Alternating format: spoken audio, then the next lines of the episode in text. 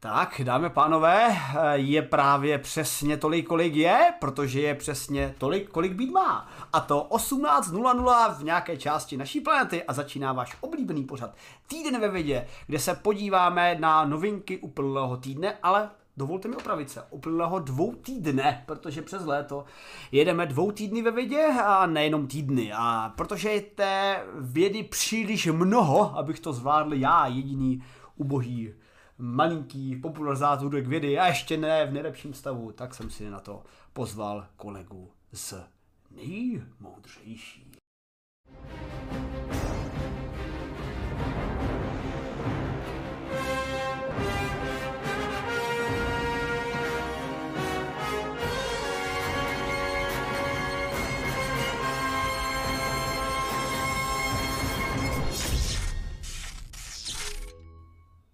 Tím je dnes po relativně dlouhé době, už mi po něm bylo smutno, náš velkolepý Farky.cz, Nazar Farky.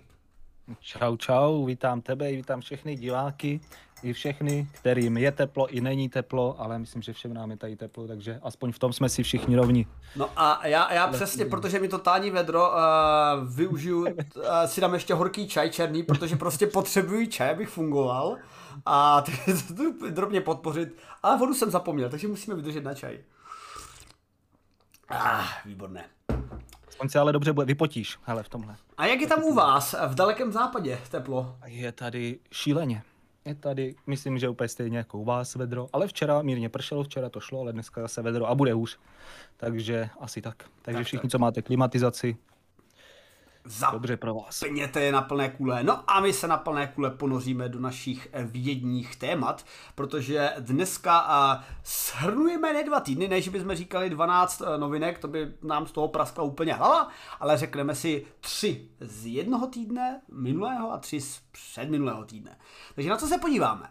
Mrkneme do kosmu na první kvazary, takže nějaké ty velké objekty plné energie a velmi staré a je, u kterých nejsme si jistí, jak vznikly a věci mají jednu z teorií nyní pomocí simulace.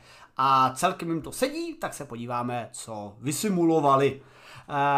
Vláda USA má takový plán v naší druhé novince. Není to teda první organizace, která se do toho pouští.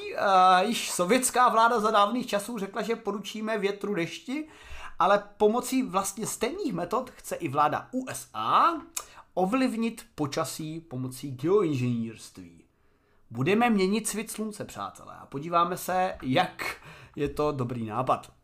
A mrkneme i do biologie a podíváme se na a, a, výzkum, který byl schopen vypnout jediný genom, jediný gen, pardon, jediný gen v játrech člověka, a díky tomu došlo k snížení nadbytku cholesterolu u lidí, kteří trpí nějakou uh, přehnanou tvorbou cholesterolu, který je fajn, ale většinou je nefajn. On sice má špatnou pověst, on jako je tam potřeba, ale ne ho být úplně moc.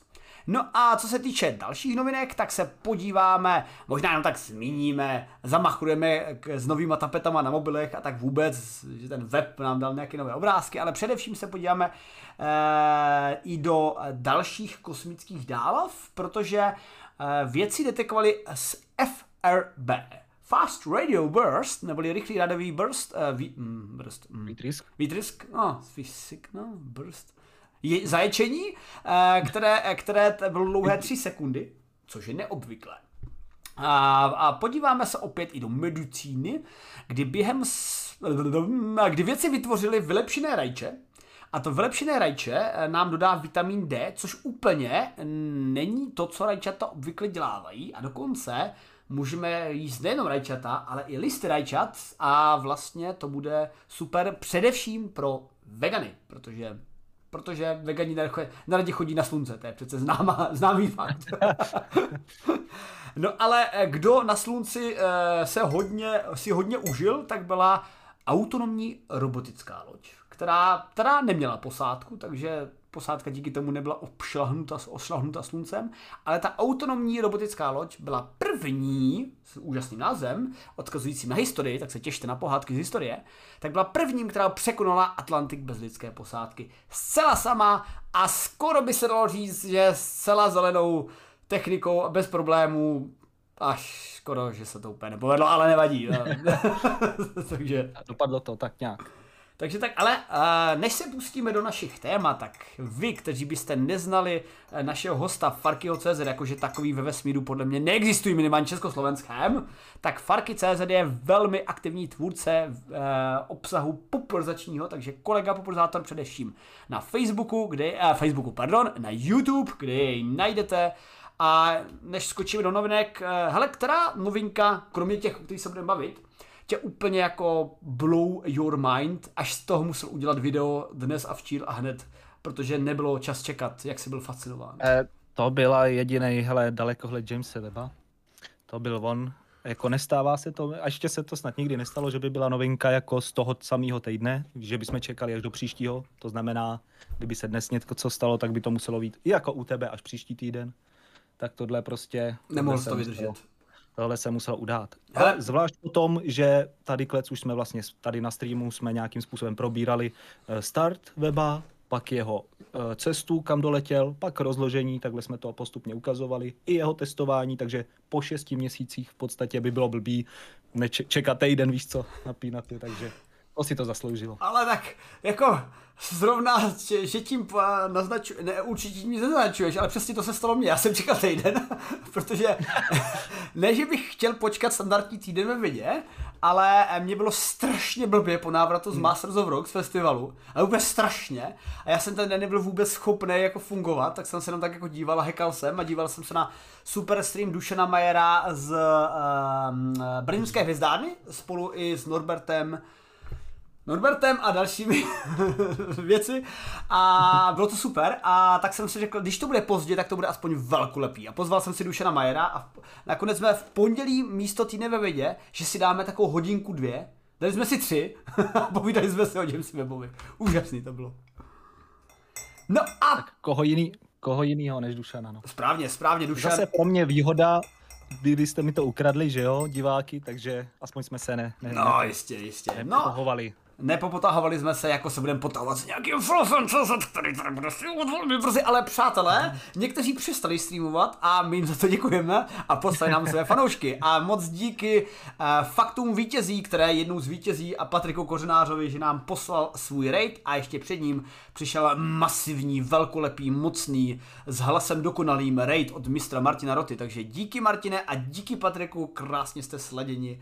A vítám tady všechny od uh, obou dvou velkolepých popularizátorů vědy, komiků a glosátorů, čehokoliv, co lze glosovat a glasovat. A teď jste na kanálu Vydátor, kde pravděpodobně jste poznali našeho hosta, jehož logo je dokonce vpravo i vlevo, a Farky.cz, se kterým se dneska podíváme na šest vědeckých novinek. Oh za yeah. poslední dva týdny. Za poslední dva týdny, přesně tak, protože jsme líní dělat to každý týden teď před leto, ale byl přece ten kosmický speciál, takže poprosím možná mody, ať hodí odkaz na kosmický trojhodinový proboha speciál s Dušenem Majerem. Já tady zapiju, pardon, mám špatně umístěnou reklamu, lépe umístěná reklama. Zapiju, to není ani hrníček, to je vydátorský korbel a pustíme se do novinek. Ah, to je výborné dávat si horký čaj takhle v 30 stupních, ale... Svěží. Uh, ano, osvěží to, protože vlastně se ti vytvoří pot, ten pot se odpaří a to tě osvěží. Výsledku. Mimochodem, možná jsi to nevěděl, ale tady to se dozvíte třeba v, něm, v tom, v Číně, naopak tam se věří, že když tě je ti horko, tak máš pít právě horké nápoje a že to nějakým způsobem vyrovnává teplotu. To je, nevím, jak to moc funguje, ale prej to tam tak. Jakože když, právě... Jakože když tvá teplota začne být 50 stupňů stejně jako venkovní, tak ti vlastně už není jak, teplo. Jak to je mají podložený, nevím, ale vím, že se to dělá. Koukám na skvělý kanál uh, Cesty Čínou, kdo nezná, na YouTube s Pavlem Dvořákem, ten jednou pomáhal s videem a právě jednou to říkal, že tak, tam to je taková tradice, když je léto, tak ne jak my tady se nalejváme studijným, ale horkýma nápojma. Takže ty v podstatě teďka tak testuješ čínskou kulturu. No tak výborné. Testuješ tohle. Ale asi to nefunguje. No a já tady zdravím teda všechny, kdo sem diskočili v chatu, Martina Hocha, VV, Praxidike, Horty, Digital Banana, Mistra Martina, Energiťáka, Korsena, Olavko, Soblý ucho, Digital Banana, už jsem to říkal, Radek Gasta 91, ježiš, abych se napiv. No nic, 3D Melana a uvaga Borečka a nějaký CZ Hermího a všechny ostatní. Doufám, že se tady budete bavit, přátelé. A jdeme do první novinky. Tak hele, máme tady uh, příjemné sledování a pojďme do nějakého příjemného tématu. Věníme se biologii, protože to nemáme rádi. Ne, jako máme ji tady a spíš uh, budeme opravováni v chatu těmi, kdo té biologii rozumí více než my, ale pojďme se třeba podívat na, na první Víte co? Hele, vej teda, vás tady teď hodně. Pojďme si podívat na nejkontroverznější novinku. Pojďme začít největší kontroverzí. A to, že americká vláda se rozhodla, že bude zkoumat, eh, zda se vyplatí geoinženýrství, neboli zda by bylo fajn eh, dělat, eh, omezovat svit slunce. Ono totiž tenhle ten trošku šílený nápad, který můžete znát z Animatrixu a je v, té, je v tom díle Animatrixu, kde mluví o tom, proč vlastně v roboti ovládli uh, lidstvo tím, že Uh, a vlastně tam to nebylo kvůli geoinženýrství, tam to bylo kvůli tomu, že roboti bojovali s lidstvem, brali solární energii a lidi se jim snažili zastínit slunce a roboti pak proti ním nemohli bojovat a oni z těch lidí udělali baterky, což z hlediska fyziky nemá absolutně žádný smysl, že by jako udržovali naživu lidi, aby pak jako vyžívali jejich teplo baterku, což by nebyla prostě pozitivní energetická bilance, ale tohle to střímívání slunce, přesně jak bylo ukázáno v Animatrixu, by uh, chtěli dělat i američtí věci, jelikož uh, hypotetizují, nebo ne, tahle ta hypotéza není jenom jejich, ona byla zkoumaná, už uh, měli jsme i článek uh, v lednu z NetXu, že i harvardští vědci se zamýšleli nad podobným eh, přístupem a nad tím přístupem se zamýšleli i sovětští vědci, eh, někdy v dávných dobách, někdy kolem 70 a tak plus minus. A tady vlastně kliknu, tady mám ten odkaz i na ten eh, druhý článek. No a tam se, tam se dopracovali k tomu, že by kdyby, kdyby pustili do eh, kdyby pustili do, do stratosféry množství oxidů síry, a, a sazí, tak by to rozptýlilo trochu svitu, odrazilo eh, to nějaké sluneční paprsky a tím by se vlastně ten příjem záření slunečního zmenšil na naši planetu a díky tomu by jsme byli schopni ochlazovat eh, oblasti naší planety, potažmo možná v závislosti na tom, jak by se to geoinženýrství rozšířilo, i třeba celou planetu, podobně jako to dělají vulkány, když hodně vychrlí do vzduchu. A já se tě ptám jako našeho hlavního geoinženýra Farky, myslíš si, že je to blbý nápad nebo úplně debilní? Hele, nápad je to zajímavý. Otázka je, což třeba lidi, kteří to úplně neznají nebo vůbec do toho nevidějí, co když se to zvrtne? Nemluvíme tady o úpravě řeky nebo vysazení lesu, což se dá docela dobře opravit, ale fakt tady máš obří projekt, kde jako nějaký problém se dá už hodně těžko napravit, když, když to špatně spočítáš. Takže chápu obavy lidí, kteří se toho bojejí. Jo. Na druhou stranu, jako myslím si, že takovéhle projekty tady byly. Já jsem třeba čet uh, podobnej, uh, jak ty říkal, že existují. Teď nevím, jestli to je ten samý, ne, nevím, jak se to na, byl název, ale že by vytvářeli v podstatě jaký, nějaký zařízení, který by dali na orbitu. Mm-hmm. A mhm. podobně jako tady by stínili prostě uh, zastíňovali to slunce. Jo, aby to snížili třeba o procento, o dvě nějaký bublinko, bublinkový štít, něco takového to bylo. Tak jako tak, tady jsou nějaký způsoby nebo snahy tohle udělat, protože vypadá to, že snížit, řekněme, naši eh, emise nejsou takový, jak, jak bychom si představovali, takže se na to jde druhou stranou, snížit teplotu. Já osobně se tomu jako nevyhýbám. Eh, problém si myslím začne opět u lidí, kteří moc nevěřejí nebo nerozumějí vědě. Eh, možná si pamatuješ na chemtrails, to byly takový tyhle ty různé fámy. Ano, ano, jo? ano. Takže teďka všichni byli proti tomu, že vlastně se do ovzduší nic neví, neví to, nevypouští z letadel. Co si já pamatuju, tak to, co ti vypadne z letadla na, na zahradu, ze záchodu, jak se občas říká, tak to by asi nebylo tak hrozný. Tohle rozpouštění nebo vypouštění nějaký tyhle z těch částit už by nemuselo být úplně pro každýho. Jo? Ale osobně uh, viděl jsem to i na kanálu teďka reklama Kurzgesagt, kdy se právě tomuhle věnovali trošičku, taky tam rozebírali výhody po, po v poměru k nevýhodám. A jak jsi říkal, tak by v podstatě mělo jít o vytvoření takový mini, mini testovací nukleární zimy, jestli to říkám správně, jo? Malinko, malinko tomu sluníčku zabráníš ve vstupu do atmosféry a ochladíš planetu. No, takže já jsem řekněme opět neutrální. Nejsem si úplně jistý, jak moc to zvládnou, ale budíš. Pokud nám nic jiného nezbyde, tak možná budeme muset jít do tohohle.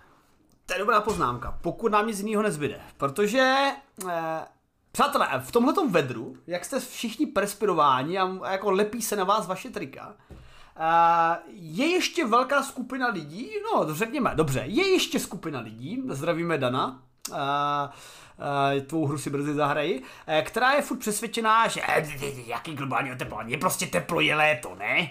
A lidi z toho stresují, protože prostě mají in, internety a mohou stresovat z čehokoliv. Ale uh, statistiky nám ukazují, vlastně my jsme do tom, na tom krásně psali i na vydátorovi. Já teď rychle najdu ten obrázek. A čekejte, Facebook, jak skáče mi tady je vydátor. No a jde totiž o to, že globální oteplování je věc a která, na které se většina vědecké komunity shodne, že tu je. Že lidstvo svým, svým vypouštěním plynů, svou interakcí, celou, celou no především s atmosférou, ovlivňuje právě eh, to, jak se mm, odráží světlo, jak se přijímá eh, infračervené záření ze slunce a díky tomu dochází k zvyšováním extrémů počasí. Nemusí to být jenom globální oteplování, to zvyšování extrémů počasí. V globále, když si to sečte, je tam nějaké oteplování. Ale jde především o extrémy počasí, někde může být trošku víc zima, ale celkově je víc teplo. No a když se podíváme do minulosti, tak ano, je léto a bylo teplo.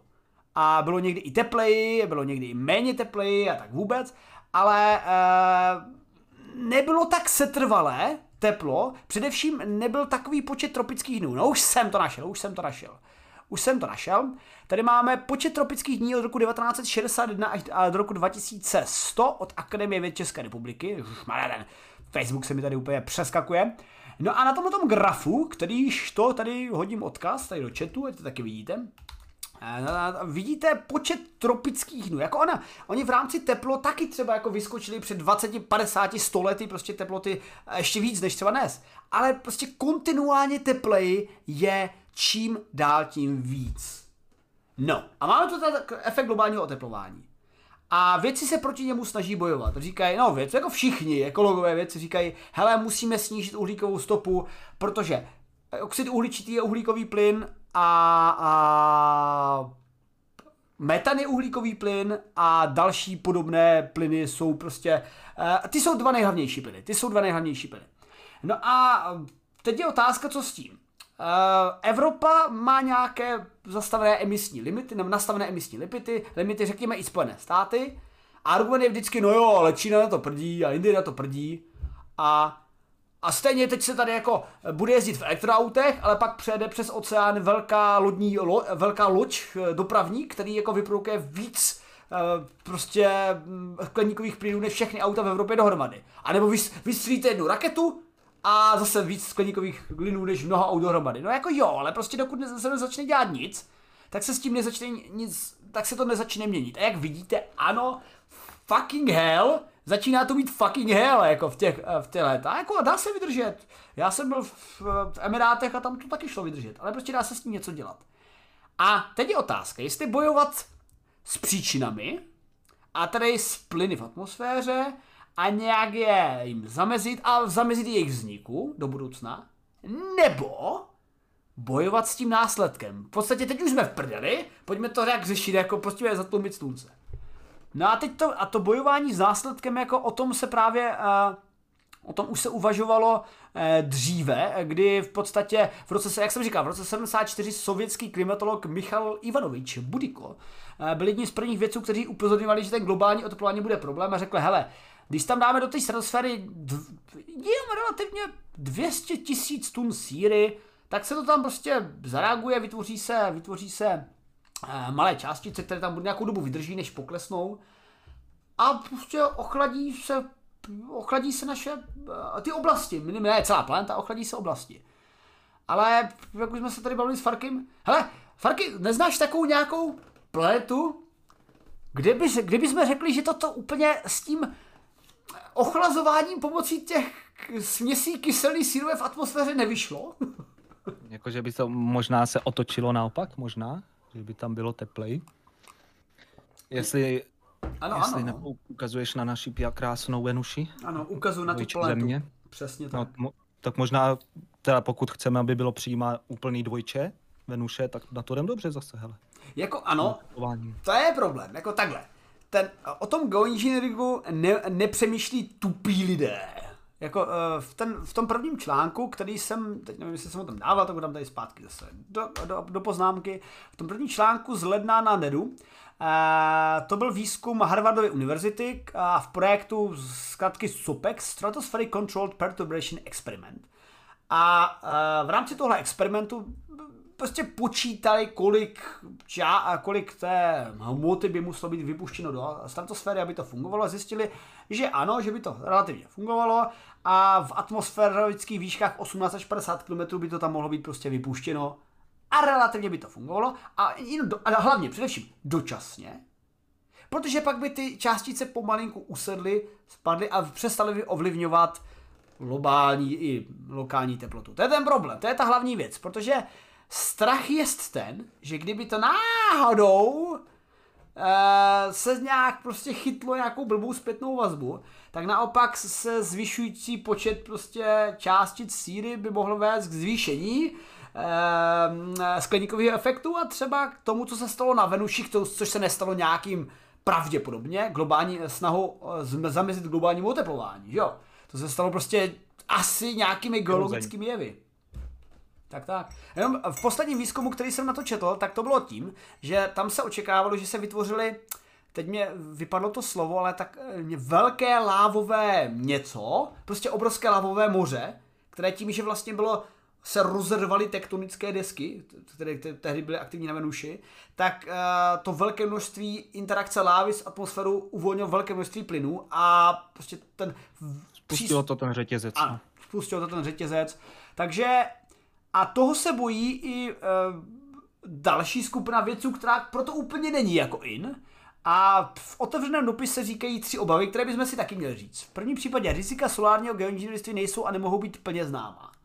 E, Není jasné, jaké by měly dopady na počasí zemědělství a zajištění potravy a vody. V tomto prvním bodě samozřejmě e, se může dát zapravdu, ale přesně tohleto zkoumají jak harvardské skupiny, tak nově v tom našem nejnovějším článku i tým NASA a oceánsk, skupiny americké na oceán, zaměřené na oceánský výzkum. Ale pak mají další dva body zajímavý. Dostupnost technologií solárního geoinženýrství může ohrozit závazky ke zmírňování klimatických změn. Odradit vlády, firmy i jednotlivce, aby pracovali na dosažení dekarbonizace a uhlíkové neutrality.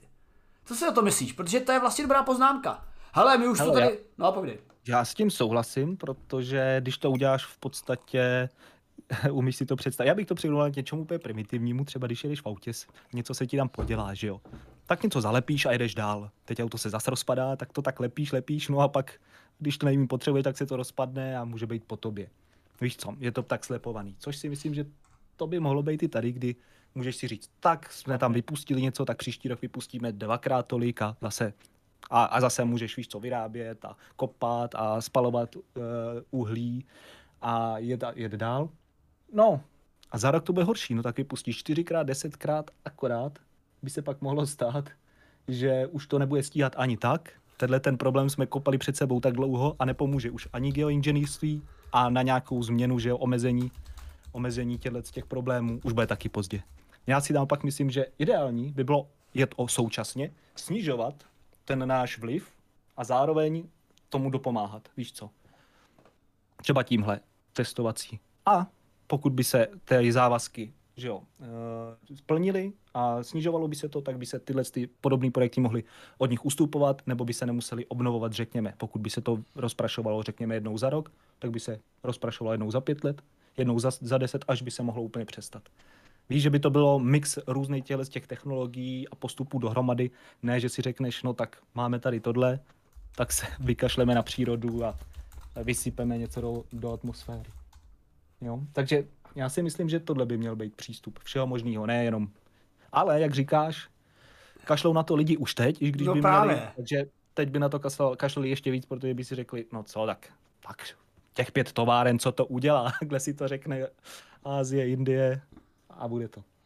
No přesně tak, jakože celý, celý tenhle ten přístup eh, by měl furt pokračovat, že budeme omezovat vypouštění skleníkových plynů do atmosféry a budeme se tomu snažit zamezovat nejenom proto, že je to špatný, ale i proto, že když tomu nezamezíme, tak se vypustí ty plyny sami, třeba zdravíme e, ruskou, ruskou Sibiř a velké zásobníky metanu, které tam krásně jako probublávají, můžete tam zapalovat. Takže, e, protože hrozí, že by nastalo opravdu takový ten, já jak to nazvat, ale sebe se vzájemně podporující jev, který by vedl také řetězová reakce, která by vedla ještě k dalšímu globálnímu oteplování. A teď je otázka, jestli by třeba chyby v rámci těch korpuskulárních částic v atmosféře tomu e, nepřispěli. Jako podle všeho, podle výzkumu, který byl právě jako zveřejněn v lednu a současně podle e, nového, ne grantu, ale spíš pobídky vyslané americkou, e, americkou vládou, kterou přímo podepsal Eh, americký prezident Biden, který si to prostě uvědomuje, už i on, už jako všichni, že hele, globální oteplování je fakt problém a sice se budeme asi snažit zamezit jejich jako, příčinám a omezovat skleníkové plyny, ale prostě pojďme už začít řešit jako i ty následky. A my jsme ještě neřekli teda jednu věc. Uh, OK, částice v atmosféře, to by fungovalo věci budu dělat simulace, simulace, simulace, simulace, všechno, aby to nepřehnali a nebyla z toho Venuše a naopak to v podstatě tam to rozpilovalo, ale podle všeho se zdá a už nám to ukázali i vulkany, jak jsem říkal. Taky vychylí do atmosféry velké množství e, zrovna přesně toho samého. Oxidů síry a hm, toho, teď mi to vypadá, popílku, popílku. No ale ta dřív nebo později to poklesne, takže e, jak známe i ze období starověku a středověku nějaké ty velké eh, velká dlouhá období, něco jako třeba roku až déle, kdy prostě bylo ovlivněno počasí nějakými explozemi vulkánů, tak to nakonec jako neovlivní na, na forever. Takže to je ta výhoda, co nám ukazuje minulost, že to pravděpodobně nejsme schopni zničit tu naši atmosféru geoinženýrstvím. No ale jako já jako fanoušek kosmonautiky bych řekl, a jako čtenář Artura C. Clarka bych řekl, proč tam prostě nepostavit stínítko? Takové jedno velké. Třeba, a nebo, no? ještě líp, solární elektrárnu. Stínila by a zároveň vyráběla energii. Posílá ji bezdrátově na zemi. A je to. Ty se mi líbí, Švarky, ty se mi líbí. Přesně, hele, tady, přesně ten ideál, jak by to mělo fungovat. Ono třeba v, eh, v, v knížce, která, které se dnes říká nebo sérii tří knih, které se dneska říká Solární Odysa, i když ty tři knihy spolu nemají skoro vůbec nic společného příběhem, oni jsou dost chaotický a, a jsou to poslední knihy, které napsal Arthur C. Clarke před smrtí, tak tam, tam ten, nebudu moc spojovat ten příběh, a tam to bylo o tom, že postavili velkou stěnu solární, která chránila celou planetu jako šíři planety, a ne proto, aby měnili globální oteplování, ale především proto, že slunce mělo mít obrovskou prostě protuberanci výron hmoty a mělo to sežehnout zemi a ten štít tam byl postaven proto, aby se tomu jako zabránilo, de facto, prostě fyzický štít proti tomu. Ale, hele, jako postavit objekt velikosti naší planety je furt problém, to, to jako je jednoznačný, ale jako dovedu si představit, že takový jako nějaký takový roj, uh, roj uh, družic, které by v podstatě byly schopni vždycky tak jako rozevřít, sevřít. A samozřejmě by to nefungovalo úplně všechno uh, došlo by k nějakým poškození, k nějakým srážkám a tak dále, ale v Lagrangeově bodě bych to umístil. No ano, v L1 bych to umístil, už s Lagrangeově bodem máme zkušenosti, zdravíme Jamesa Weba. A eh, v tom Arturu C. Clarkovi to ještě bylo tak, že tahle ta stěna sluneční měla i umělou inteligenci, která byla jako jediná schopná pohybovat se všema těma částma, aby to tak celý nějak jako organizovaně fungovalo. A to samozřejmě tam ještě úplně nejsme. Na druhou stranu, když jsme schopni nad Brněnskou přehradou udělat uh, efekt s, s, nevím, ze stovkou dronů, co tam bylo a dělat prostě nějaký jako obrazce, tak si dovedu jako něco přes takového. Samozřejmě ve vesmíru tam nebudete lítat jako droni, jo, tam, eh, a navíc tam i v tom Lagrangeově bodu to není úplně stabilní, ale dovedu si tuhle variantu nějak představit, no, když to tak řeknu. Takže... Já bych, já bych jen dodal, že určitě by bylo dobrý udělat studii, jestli to funguje a mít to jako řekněme záložní plán, po kterým se může případně chmátnout, než to začít řešit, až je pozdě. Samozřejmě se můžou řešit i další, další možnosti. A s tím, jak jsi říkal, že to tam nebude věčně, že by měli jsme to tady vlastně nedávno, možná si to pamatuješ, kolik to mohlo být, tři, čtyři roky zpátky, pět.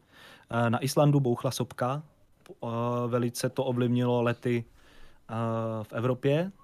Bylo tam právě taky nějaký snížení teploty a dneska už, když se podíváš, teďka žádný omezení není. V podstatě to relativně rychle zmizelo. Samozřejmě obyvatele Islandu to pocítili víc, ale Prostě teďka už nikomu to, možná si to někdo ani nepamatuje, nebo mu to pro, takhle to přešlo novinama a jo, jenomže tady, že to je geoinženýrství, že by tam někdo měl něco vysypat, najednou to lidi tak jako trigruje, jo. No, protože tam... to je přírodná, to je přírodní a tohle je umělý, víš? No. Co, e, o tom se dneska budeme taky bavit. Přírodní a umělý GMO. Aha, aha.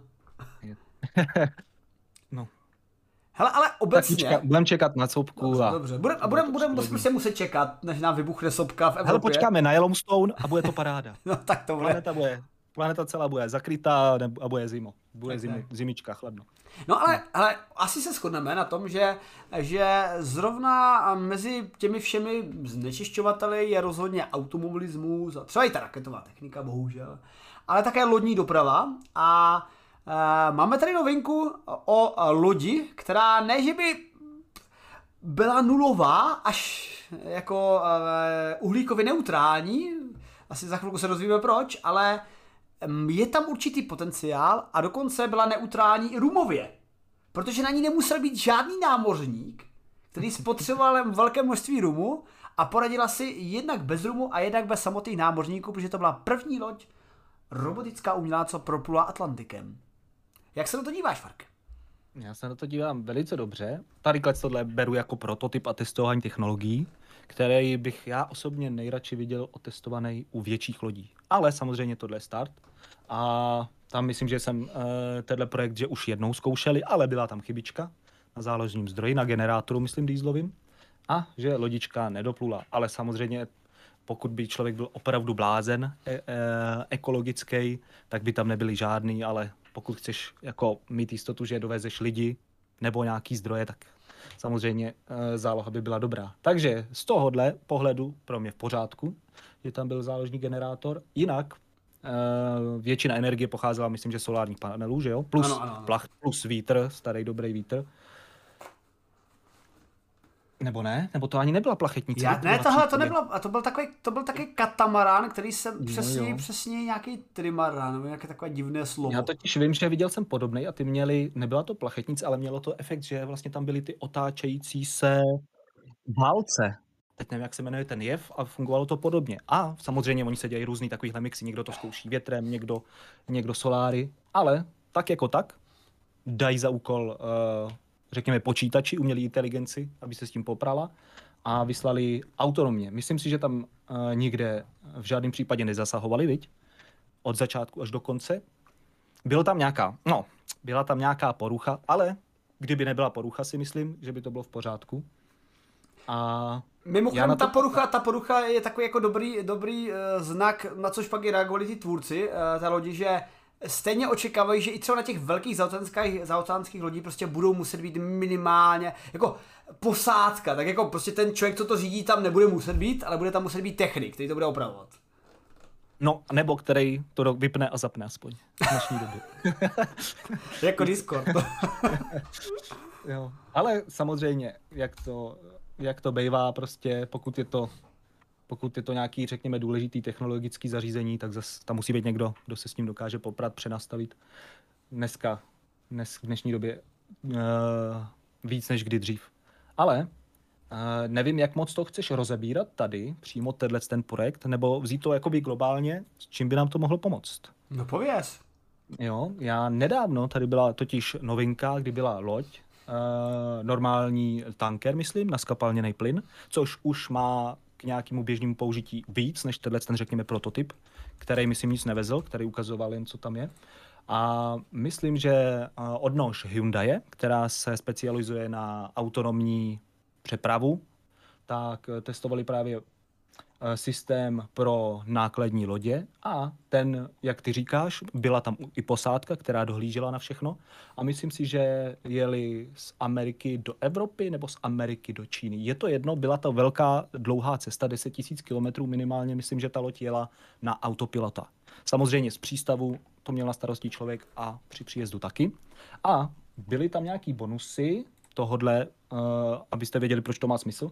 Já jsem tady mrknu, na trase dlouhé 10 000 kilometrů a systém, když systém řídil loď, tak došlo k úspoře 7%, 7% paliva.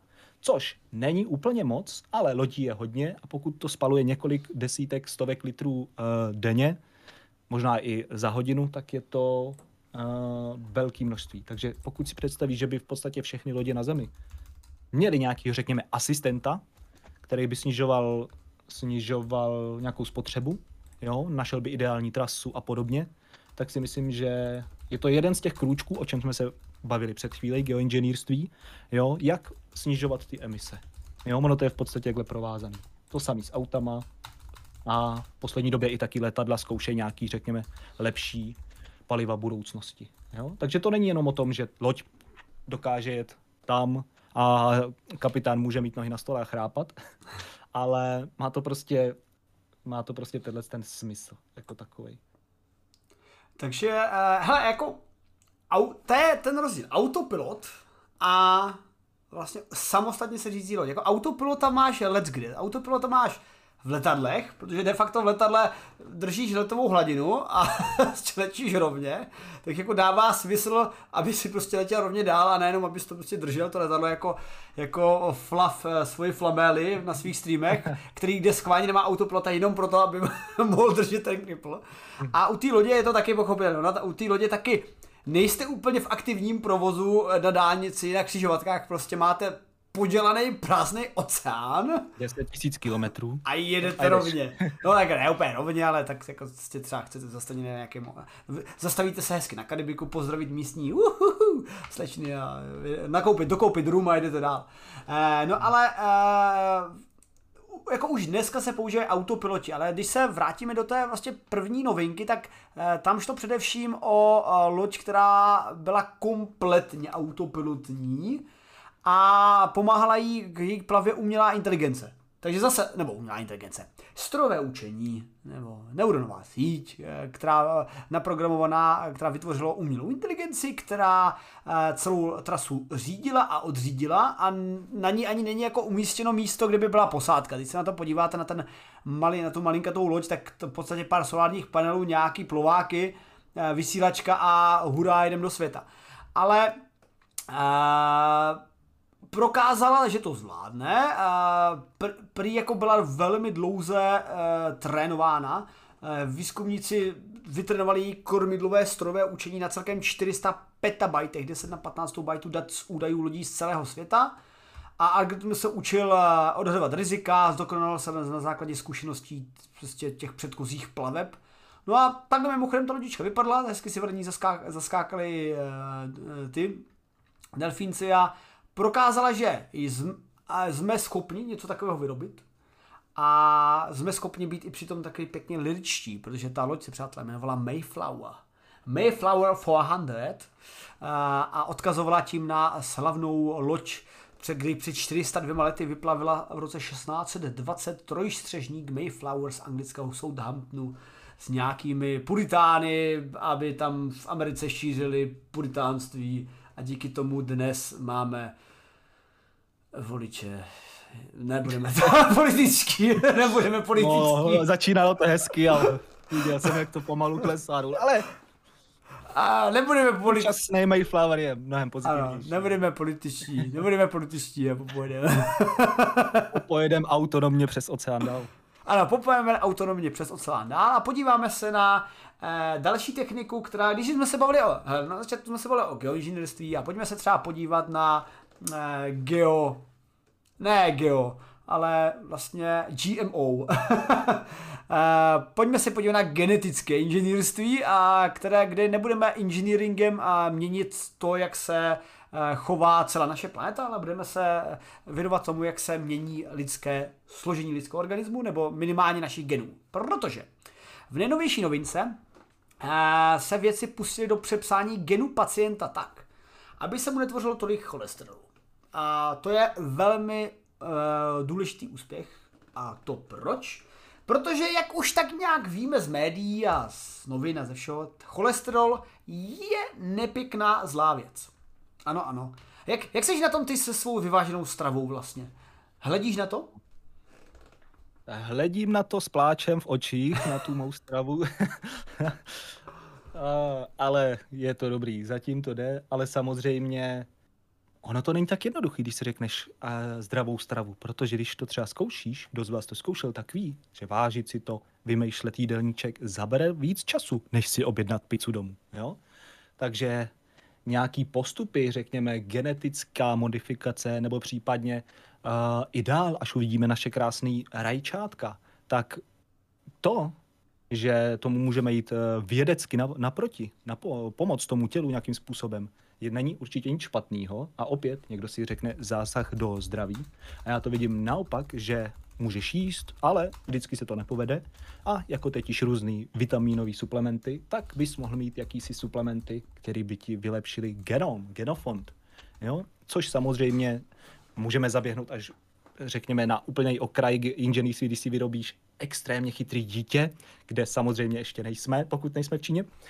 A na téhle straně můžeme začít, řekněme, jemně a pomáhat zatím nemocným, který mají různé vrozené vady, nemůžou za to a samozřejmě tam si myslím, že ještě uh, lidi všeobecně uh, populace nemá problém s tím pomáhat nemocným lidem a ať už to je invazivní, nějaký zákrok, operace, nebo v tomhle případě podat nějakého, pří, přípravku, který, který ti s tím pomůže, řekněme vnitřně. V tomhle případě na pořád. Jo? Podání přímo uh, játru. Hele, já tady mám ten název té nemoci, mm-hmm. moc se mi líbí. A... To je, to je skvělý, hele, ře, řekneš ho ty nebo já? Jazyk, jazykolám, hele. A rychle, rychle, pojďme, bez, bez, bez, bez Tak já řeknu, počkej, já... já řeknu první slovo, ty řekneš to druhý, to je horší. Jasný, já, jo, a pak vysvětlíme, co to je. Heterozygotní. Familiární. Sakra, tam jsou tři slova. Hypercholesterolemie. Lemie, krásný. tak, a teď, to je vlastně to, to, to kóre, ten základ, o čem se tady bavíme, což je nějaký onemocnění, který je vrozený, jestli to mluvím správně, mm-hmm. a způsobuje právě eh, nadbytečnou tvorbu toho cholesterolu, což samozřejmě, jak jste říkal všude v televizi, uh, ucpává, ucpává vlastně uh, žíly. Cévy. A cévy, správně. Uh, a není to zdraví, jak se říká, všeho moc škodí. Což je špatný, pokud to máš vrozený a tady v podstatě přichází tenhle ten, tenhle ten výzkum. Já teď nevím přesně, co to bylo, ale byl to přímo lék, který se podával, myslím, strava, nebo to bylo injekcí? Já myslím, že to uh, Příprava, bla, bla, bla, Já si myslím, že to byla snad jenom fakt jako lék, který se, se rychle a podívám. Výhodou, třeba co se mi líbí, proti cukrovce, kde musíš brát pravidelně, že jo, inzulín, tak tady to byla jednorázová akce. Jo? Že v podstatě ten lék jedno, eh, jednorázově vypnul tu tvorbu toho, to byl nějaký ten gen, uh, eh, PCSK9, koho by to zajímalo, v játrech, což se mně líbilo, že to není jako kdo zná prostě lidi s cukrovkou, tak je to, může tě to dost omezovat. Jo? Mm-hmm. Musíš prostě mít ten inzulin. A tohle to je prostě takový krásný řešení a ukázka té vědy, že prostě přijde člověk, který má tenhle problém, tak ti řekne tak, panáčka si tam dej, jo, a seš, seš na tom líp. Což se mi uh, obrovsky líbí. Jo? Prostě pomoc nějaká takováhle lidi. Jako já se teď ještě tady rychle e, mrkám a úplně nevidím, jestli to byla injekce nebo lék. Já, já jsem četl, že tam podali, že jim to podali pacientům. No jako podali lék, no tak jako... Takže ať už jim to podali jak Podávám tak... vám injekci.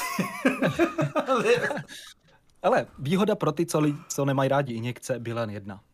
Inzulín, přece jenom píchat si to kdo neví, třeba hele, do, do břicha, je hele, to, to mnohem horší. To mi povede, jakože uh, inzulin, ten se myslím podává i takovou jakoby celkem malinkou injekčkou, nebo je jako v normální? Já myslel, že, že, já myslel, že touhle do prstu, že ti to měří hladinu inzulínu, stopky krve. Má, nemáš pravdu, máš pravdu.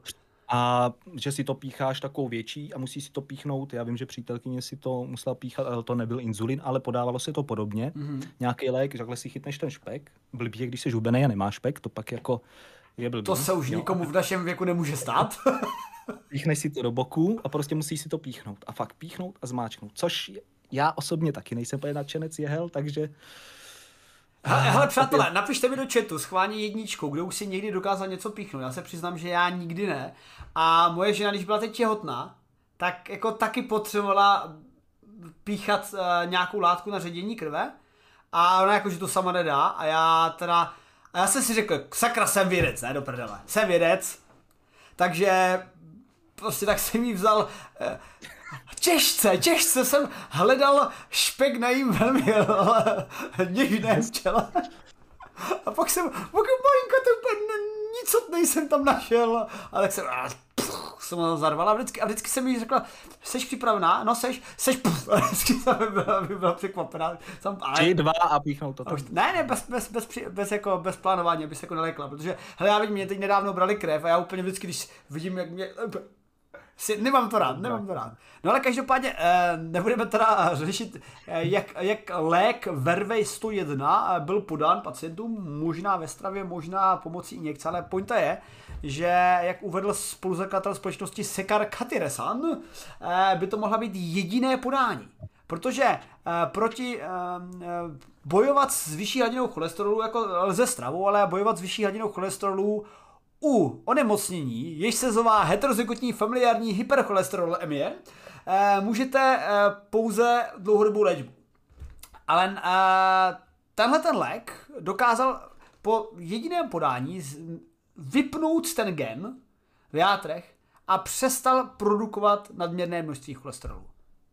Vyřešeno hotovo, nada. Jako tohleto, a však, tohleto však nebylo ještě ten bod, kdyby to bylo třeba už dáno jako uh, do kom, jako do lékáren, aby se to využilo. Tohle bylo, jestli se nepletu, teprve první fáze testů a, a, a, v klinická studie. Jo, tohle je ta pr- vlastně první fáze, kdy se testují silné vedlejší účinky. Takže oni teď testují, jako jestli to nepřinese jako vedlejší účinky, ale mezi tím už to mělo jako pozitivní efekt tak už nadšeně ho referovali, ale ještě nemají dostatečně velký vzorek. Takže skoro bych řekl, že mohli sklidnit nerva zatím, ale znáš to, oni ti věci, když jsou excitovaní, jako představ si, že přijdeš do práce a teď jako tady prostě řešíš cholesterol a teď jako, teď jako řešíš, že si ti neumřeli pacienti kvůli, kvůli ne, těm vedlejším účinkům a teď najednou přijdeš na to, že to prostě funguje úplně to, já to nemůžu říct, já to nemůžu říct, já to musím říct, já to nemůžu říct. Musím. s tím musí. Řekl jsem to. Řekl jsem to ven, teď to všechny média pošlou a bude tak s tím neutrinem do prdele. Na druhou stranu musíš zas přiznat, že i když takovéhle pozitivní zprávy, za prvé máme rádi pozitivní zprávy, i když se to pak nedopadne, lepší než negativní. A navíc uh, může to přinést třeba nějaký grant, jo? nebo se do toho pustí další lidi, jo? inspiruje to někoho. Takže i kdyby to nevyšlo, tak si myslím, že to má víc pozitivních efektů, než než uh, když bys to nevydal. Osobně si myslím teda tohleto. Tak a v chatu, jsem, v chatu vidím, že eh, Krimion uh, si píchnul kdysi k injekci, takže musím pochválit, že Krimion je největší drsňák v rámci celého chatu, protože já se si teda injekci nepíchnul. A nikdy bych si nepíchnul. A ale kdybych ale... musel, tak asi jo.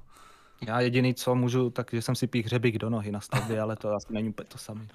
Hele, jako, kdybych tady ukazoval svou nohu, tak, tak taky tam mám doživotní tečku po nějakém blízkém setkání s hřebíkem, takže, takže jsme na tom, uh, jsme na tom podobně. Hele, když se bavíme o genetické modifikaci, a, tak se... a cholesterolu. A cholesterolu. Který? Tak, který není tak zdravý, tak já si myslím, že třeba rajčata asi nedávají tělu takové množství cholesterolu, jako třeba uh, vařené hovězí, vepřokredlo zelo a, a pizza třetí v jeden den. Ale uh, já nevím, máš rád rajčata? Já mám rád rajčata ve formě uh, jak kulatém, tak kečupovém. kulatém. Hele, dvě takové váhy. Rajčata, který koupíš, který přijeli někde ze Španělska, byli otrhaný zelený, kousneš si do nich, jsou tvrdý jak jabko a nemají chuť. Nic moc. Ale domácí, pokud měl někdo třeba zahrádku, jakože tady klec máme přístup, tak už jen občas máš potřebu chytit to malý rajčátko, utrhnout si ho a má úplně krásnou chuť, je sladoučký. V tom případě nemám s tím problém. A nebo všichni znají cherry rajčátka, asi ty myslím, že má rád téměř každý.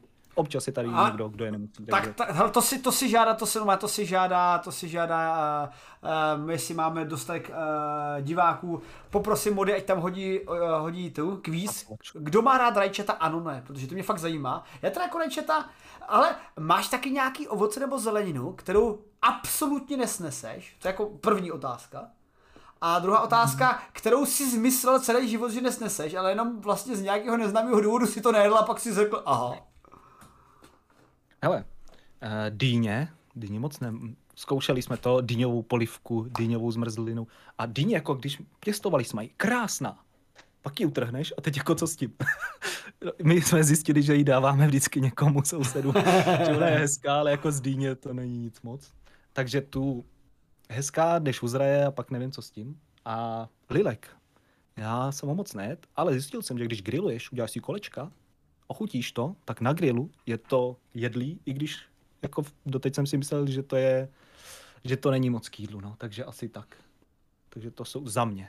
A máš nějaký, máš nějaký ovoce nebo zeleninu, kterou si jako nejedl a pak si třeba ve svých 30 uh, snědal řekl, to je dobrý, proč jsem to nejedl celý život? No, já si myslím, že ten lilek právě. Aha, no vidíš. Nechtěl jsem to, bylo to hnusný, ale když to umíš upravit, tak to docela jde. Až mě to překvapilo, hele. Hmm. Jako, eh, mě, já, já jsem, uh, vidíš, že máme něco společného. Dýní nejím. Prostě dýně nada vůbec, jako zavřená dyně, tepové. To, jestli mě budete chtít mučit, tak mě jako také zavřete jak v mechanickém pomeranči a tak mi jako podávejte dýni a ananas. Nesnáším ananas. A vlastně nemám rád ani melon. Ananas, dýni a melon. Prostě, no, jak nemusím. Ale zase dýňová polivka. Mm, bon appetit. Ale třeba dyní zase miluju, eh, co se týče dýňových semínek. To, jako to si strašně rád loupu a pak jim. Takže kdybyste náhodou jako zdechla někdy nějaká dýňa, tak, tak už ji tam prostě skládej jako do krabičky dýňový semínka a někdy až přijdu na návštěvu ti pomáhat za stavbou, tak si dám semínka. ananas fuj. Ananas nikdy, ale třeba celý dětství jsem nejedl banán. A prostě ne banán, vždycky maminka mi dávala banán. Ne, banán nejím. A pak jsem prostě někdy asi jako ve 25 zkusil banán a úplně, hele, on je dobrý, proč to nejím vlastně? Hm, to jedli. No možná, možná ten tvar někoho může odradit, taky to musíš loupat. No ale to je úplně jednoduchý, Maria pana Maria. A viděl jsem, jak se učí robot loupat banán a koukni na tyhle krásné věcičky. Tomu robotovi to trvalo asi kolik?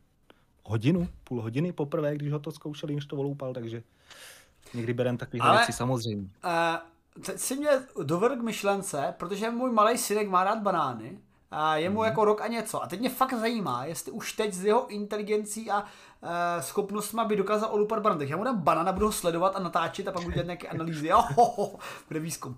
Ale ještě předtím, než se pustíme teda do zeleniny zvané rajče, nebo je to ovoce, je to zelenina, je to asi zelenina, tak podě, poděkuji Sobolímu... A kečup je džem.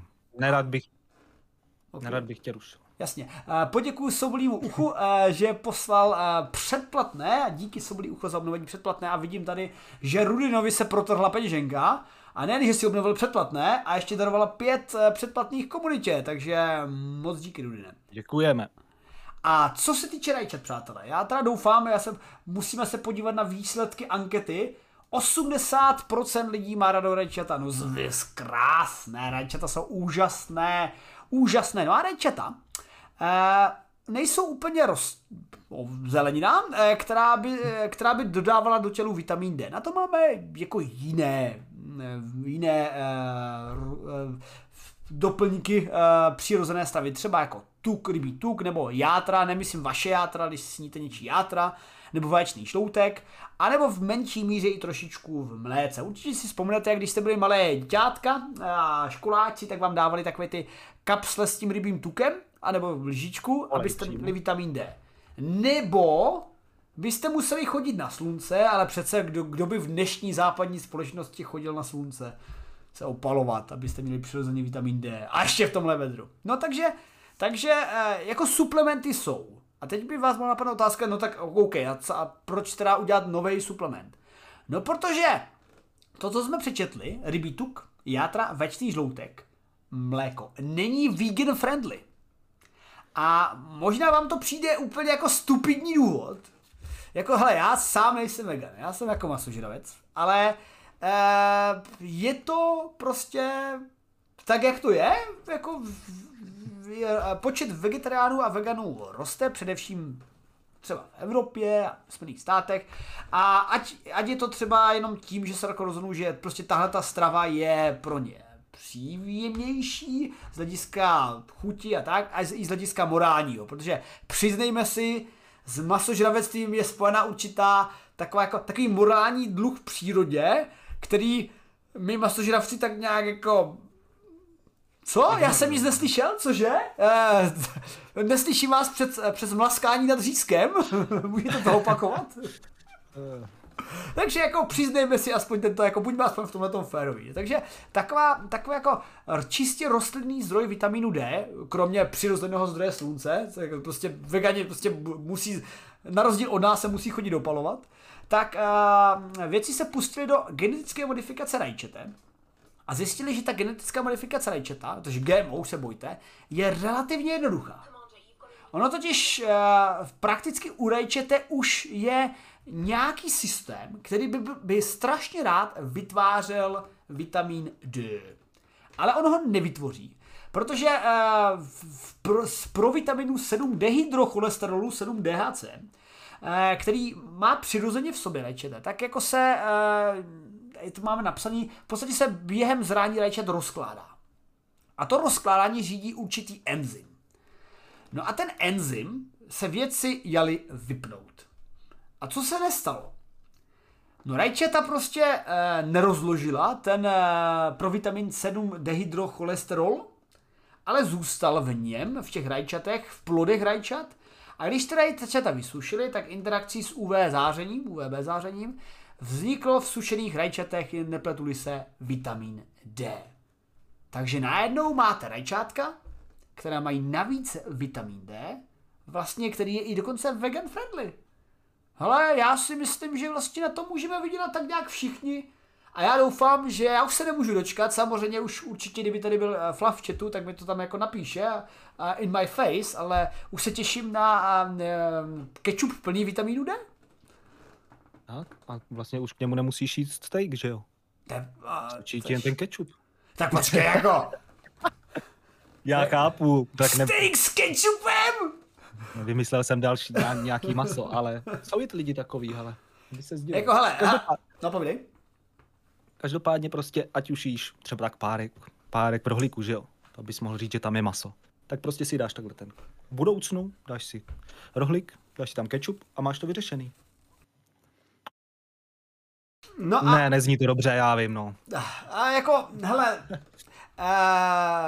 jako ketchup a rajčata eh, jsou teda budoucím novým zdrojem vitamínu D.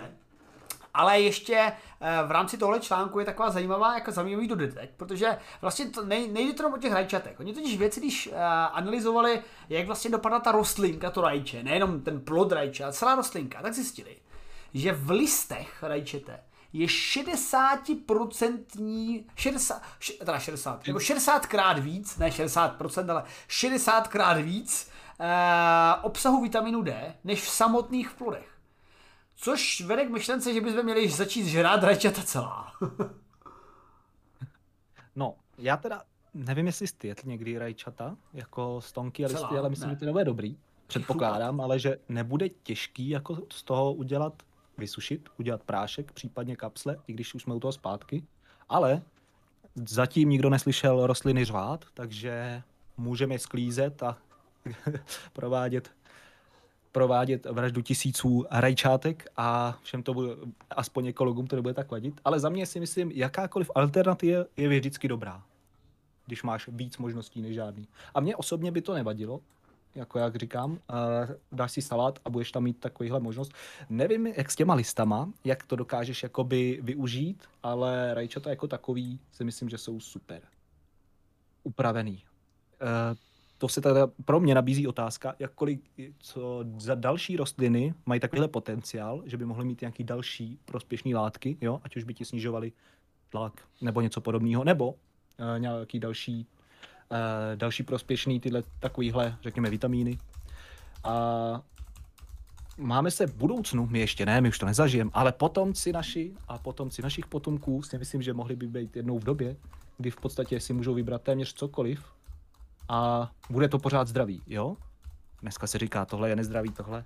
Takže ty by si mohl vzít rajče a měl v podstatě plnou paletu různých těch uh, vitamínů nebo dalších látek, nutriční, řekněme, vyvážený jídelníček.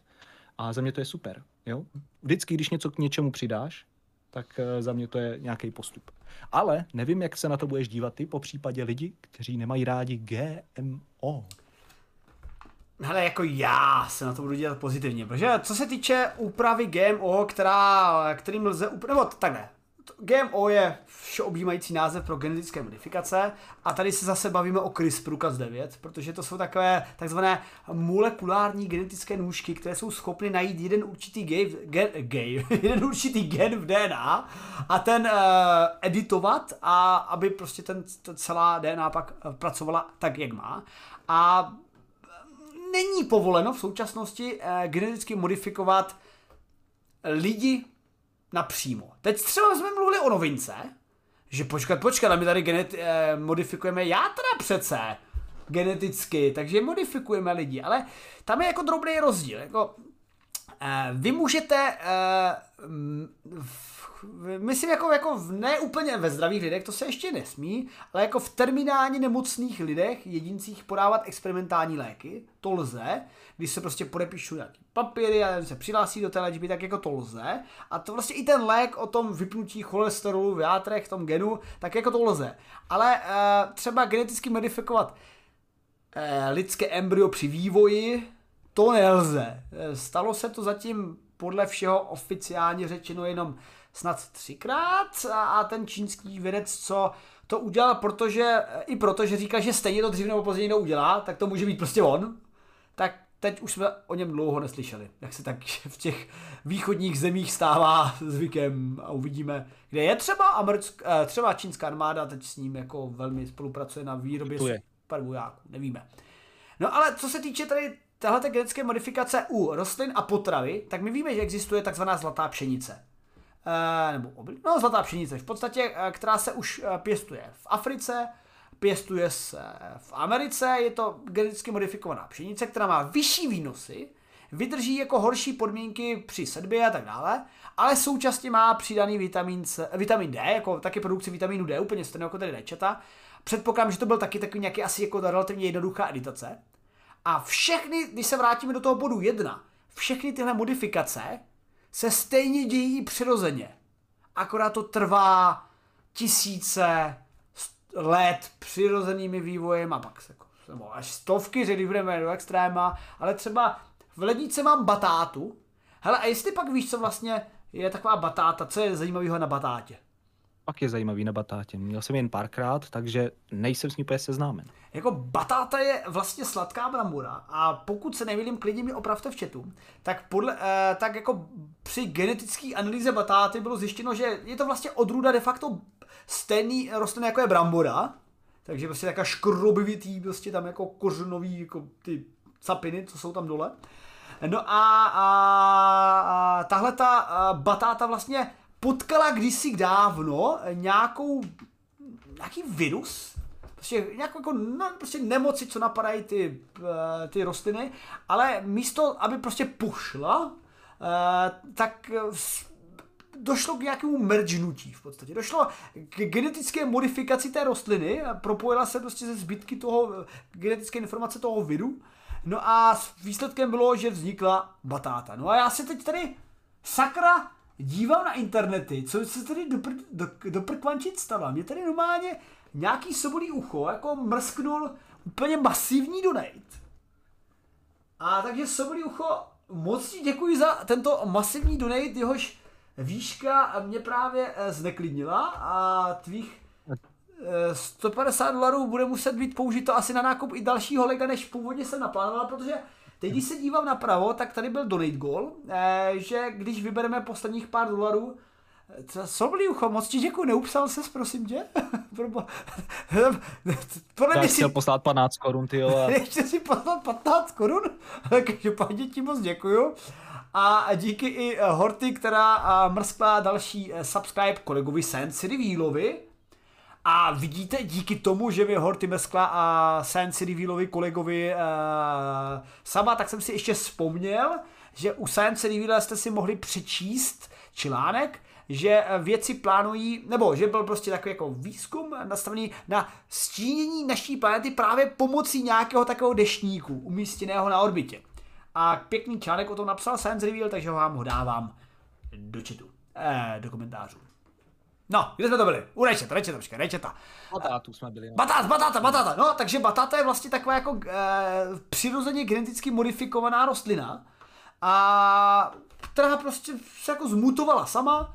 A co se týče nějakého zemědělství, které prostě používají lidé, tak Ježišmarja, mohli bychom se o tom bavit zrovna v období 200 let eh, Georga Mendel, ne Mendeleva, ale Mendela, kde také prostě křížením eh, znaků eh, plodiny, je, v jeho případě hrášku, ale jeho následníci prostě křížili rostliny s těmi posilujícími znaky a postupně vykřížili. De facto já třeba úplně jako brokolice dobrý, květák jako nejsem z něho nadšený, ale všechno to pochází jako z původní jako jedné rostliny, takže všechno to křížení se dělo přirozeně, ale dlouho. A my jsme teď schopni to dělat rychleji, efektivněji, ale nebojte, ten výzkum je opatrný, všechno se zkoumá, než se to pustí na veřejnost. A rajčátka s vitamínem D hm. se taky proskoumají, ale jako můžete, hele, pamatujte, pamatujte má slova. Stane se to a přijde to relativně brzy. Až budou ve vašich eh, obchodech. Eh, brzy i u vás, jak se říká. Tady jsem ti je poslal jenom jeden takový malý odkaz, tam jsou obrázky uh, pro ty lidi, co, si, co bych náhodou chtěli být odpůrci, tak v dnešní době si nestěžují, že mají velký výnosy obilí, nebo že si pěstují mrkvičku, nebo že si otevřou, řekněme, banán nebo melounek. No, ale uh, super je, že třeba dřív tyhle ty věci, než se vyšlechtily, že? a to nebylo geneticky modifikování jako v laboratoři, ale křížil to měl na zahrádě 20 druhů, jeden poch, všechny pochcípali, jeden se trošku vydařil, tak z něj zase udělal dalších, promíchal to, mixoval to a po generacích a generacích vzniklo něco, co už se dalo jíst, aniž bys nestratil víc kalorií otvíráním třeba kokosáku nebo melounu než toho, co mělo ten obsah, že jo, nutriční. A tam byly krásné obrázky, jak vypadal dřív meloun a podobně ale vzhledem k tomu, že lidi tohle neznají, tak z nějakého důvodu se bojí toho, co ty říkáš. Nějaký, nějaký tyhle modifikace, jenomže v laboratoři zvládneš udělat evoluci třeba za 100, řekněme 100 generací, 200, 300, zatímco naši předkové uh, už dřív, když kopali na polích, dodnes jim to trvalo tisíce a tisíce let a my dneska si říkáme, jako to je ta přirozený, ten přirozený banán, který ale přirozený vůbec není, že? Takže jen takhle dodávám. Jasně, v podstatě tohle je urychlený. No a tímto se konečně dostáváme k posledním novinkám, které jsme si teď dneska na závěr. A to jsou kosmické novinky. Normálně bychom s nimi začínali, ale přece jenom jsme se pustili do ničeho kontroverznějšího. Takže tady máme kvazary a radioteleskop. Já bych začal těma kvazary, ty jsou takové tajemné a jsou vlastně na počátku všeho. A e, kvazary, co to je? Přátelé, kvazary jsou, if I'm not mistaken, quasi-stellar eh, radio something source, něco. a principiálně se jedná o velmi energetické objekty, eh, eh, které prostě září jako od nich z jejich směru k nám letí mm, celkem silná jako, částice o silné energii. A takže jako gamma, UV a rengenovské záření. No a především je na nich zajímavý to, že mají velký rudý posuv. Co to znamená? To znamená, že jsou u nás strašně daleko a ta energie těch částic, toho, toho záření elektromagnetického, je vlastně posunuta do nižších vlnových délek, ale normálně byla vyzářena jako ve vyšších vlnových délkách vyšší energie, ale, eh, teda pardon, je posunuta do vyšších vlnových délek, občas, teď jsem popil ta energie a vlnové ale v podstatě je, to záření je línější, takže místo bylo takhle rychlé, tak je teď jako delší, má menší energii. A my ho detekujeme takhle kvůli to rozpínání vesmíru. Když má nějaký objekt ve vesmíru velký rudý posuv, tak znamená, že je strašně daleko od nás. A strašně starý. A strašně ruku v ruce. Vlastně to je po, podobná a to je dobrá poznámka v kontextu toho, co nám ukázal James Webb, jo? Protože Webb při svém pohledu do Deep Sky, nebo uh, uh, Deep Field, se, Deep no. Field pardon, no jo. Deep Field, se uvidělo pár, jako mohli jste tam vidět pár galaxií, které byly také červen, červenkavé, také trošku do červená. A to není tak, že prostě tam jsou galaxie, co jsou do červená, a tam jsou prostě galaxie ostatní, co jsou do bílá. Ne, ty galaxie, co jsou do červená, jsou taky galaxie, co jsou do bílá, ale mají velký rudý posuv a to světlo se posunulo do červena, protože jsou daleko a jsou staré. No a kvazary jsou na tom podobně jako tyhle ty dávné galaxie, ale jsou ještě dál. Kvazary jsou objekty, které jsou velmi brzy po začátku vesmíru. Co to znamená? A, no, co bylo po začátku vesmíru? To je taky dobrá otázka. Nebo dobrá, dobrá úvaha, protože Hele, jak si to pamatuješ s tím postupem po velkém třesku? Rámcově, rámcově, no rámcově. Neskouším tě z fyziky, neboj. Rámcově, no tohle jsme ani v fyzice nebrali takhle, což ne, my taky ne, my, my taky ne. Ale v podstatě, že jo, měl si jenom energii, pak se začala energie chladnout, začaly vznikat prvky, hodně rychle, jo. A pak v podstatě začaly vznikat až helium a vodík, jestli to říkám správně. A z toho pak začalo vznikat to, co víme. A v podstatě ta hmota, jak se vesmír rozpínal a chladnul, tak mohly začít vznikat objekty postupně, mm-hmm. že jo? No a tam je, myslím, právě problém u tohohle, u těchto z těch kvazarů, že to jsou obří, obří objekty, že jo? A v podstatě lidi moc nevědějí, jak takovýhle obří objekty za těch, za těch, že jo, řekněme, maximálně miliardu let, prostě vznikly hodně brzo, jak jsi říkal, nebo rychle po začátku vesmíru, mm-hmm. jak dokázali takhle vyrůst, že tady jsou takový ohromný. A jak jsi říkal, jak jsou vzdálený extrémně, to znamená, že jsou extrémně starý, a, takže co, jak to vlastně vzniklo. A já osobně, i když jsem to četl několikrát o tom uh, chladným plynu, si úplně nejsem jistý, jak to, jak to myslej. Možná mi to nastíníš. Jo? Že v podstatě z ničeho se takhle nažrali, což pokud chápu dobře, něco jako má naše uh, Sagittarius A-star, naše obří černá, supermasivní černá díra, jde o obří, obří masivní objekty, které v podstatě pojídají pojídají okolí a jak ty říkáš, kroužej a jsou vystřelovány na polech a vyzařují, jak ty říkáš, tu energii extrémně. Myslím, že mají snad nejvyšší energii ve vesmíru, jo, z objektů, tyhle ty jety.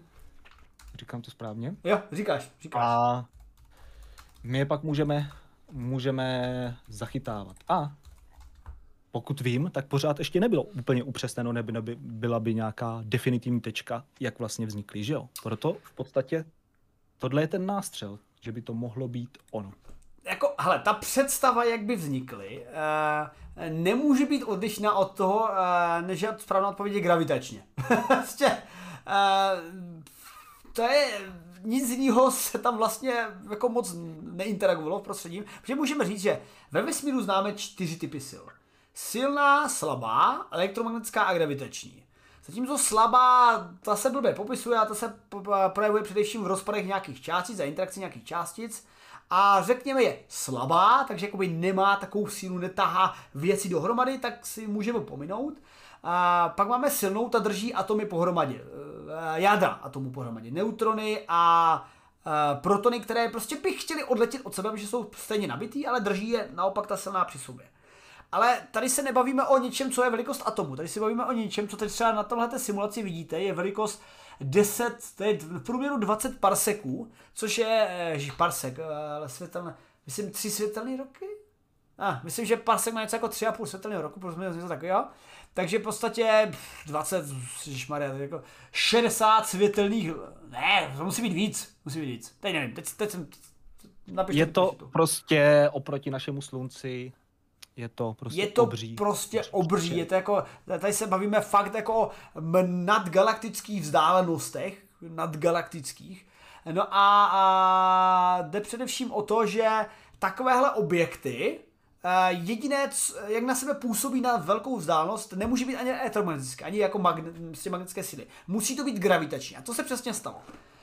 Nejspíše hypotéza nebo teorie velkého třesku nám říká, že prostě byl, se homogenně rozložila hmota, jako, jako při tom při tom velkém Big Bangu, velkém třesku, ale vznikly tam nějaké fluktuace v prostoru. A ty fluktuace takové ten jako ta síť vesmírná a ty fluktuace vlastně bylo uh, to byly, jejich počátek byl v kvantové fyzice, že prostě ty fluktuace byly na kvantové úrovni, ale jak se to všechno rozfouklo, tak nejspíše se to pak projevovalo i na makroúrovni. A někde tam někde v té houbě vesmírné hmoty eh, vzniklo trošku té hmoty víc a tady trošku té hmoty míň. A vznikly tam také jakoby shluky hmot. A ty shluky hmot, prostě ty shluky, tak se začaly jako slukovat víc dohromady a tak na, začaly na sebe působit gravitačně. No a věci, ať to počítali, jak to počítali, tak ne, úplně na tom počátku, jako kdy ta hmota, především teda jako vodík primordiální a helium, trocha toho helia, tak jako měla tak velké rychlosti v pohybu vůči sobě, tak nepředpokládali, že by, eh, že by to dokázalo udržet stabilní systémy. Prostě očekávali to, že jako ta hmota se mohla jako slouč, slučovat do jako hustějších mračen a vytvořit základy galaxií a v těch základech galaxií by se vytvořily základy hvězd, takže proto galaxie, proto hvězdy.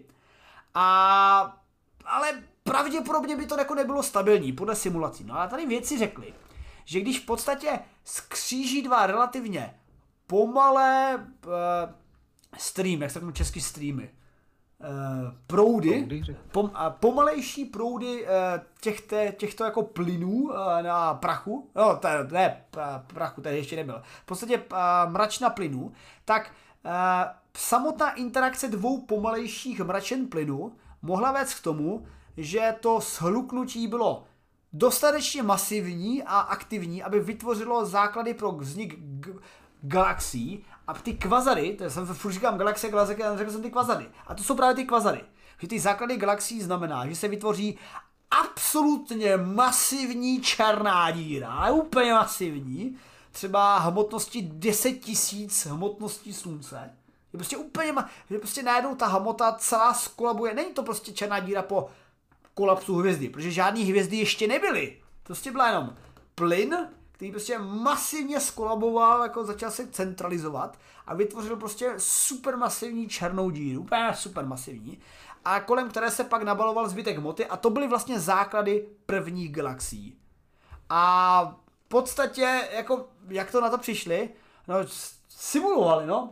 Udělali simulaci a dřív ta simulace nebyla možná, protože nebyli jsme schopni eh, tak neměli jsme tak výpočetní výkon, aby jsme byli schopni simulovat tak jako složitější struktury a nebo složitější struktura, ale to zase není zase tak složitá struktura, když se zamyslíme na z hlediska simulace, protože tady prostě máme jako nějaký plyn, máme tady nějaký rozměr a de facto tam dáme jako tu gravitaci. A já jsem sám teda na svou diplomovou práci, která se jmenuje extra, extrasolární, ne, extragalaktické zdroje kosmických neutrin, si můžete najít UHCR Cosmic Neutrinos, mé příjmení to ještě najdete si mou diplomku, tak tam jsem jednu takovou simulaci sám dělal, eh, kde jsem simuloval jako něco mnohem jednoduššího, ne takhle složitou simulaci ve 3D jako něco zobrazení, já jsem simulaci šíření kosmického záření a jak to interaguje s kosmickým vákuem a v podstatě s eh,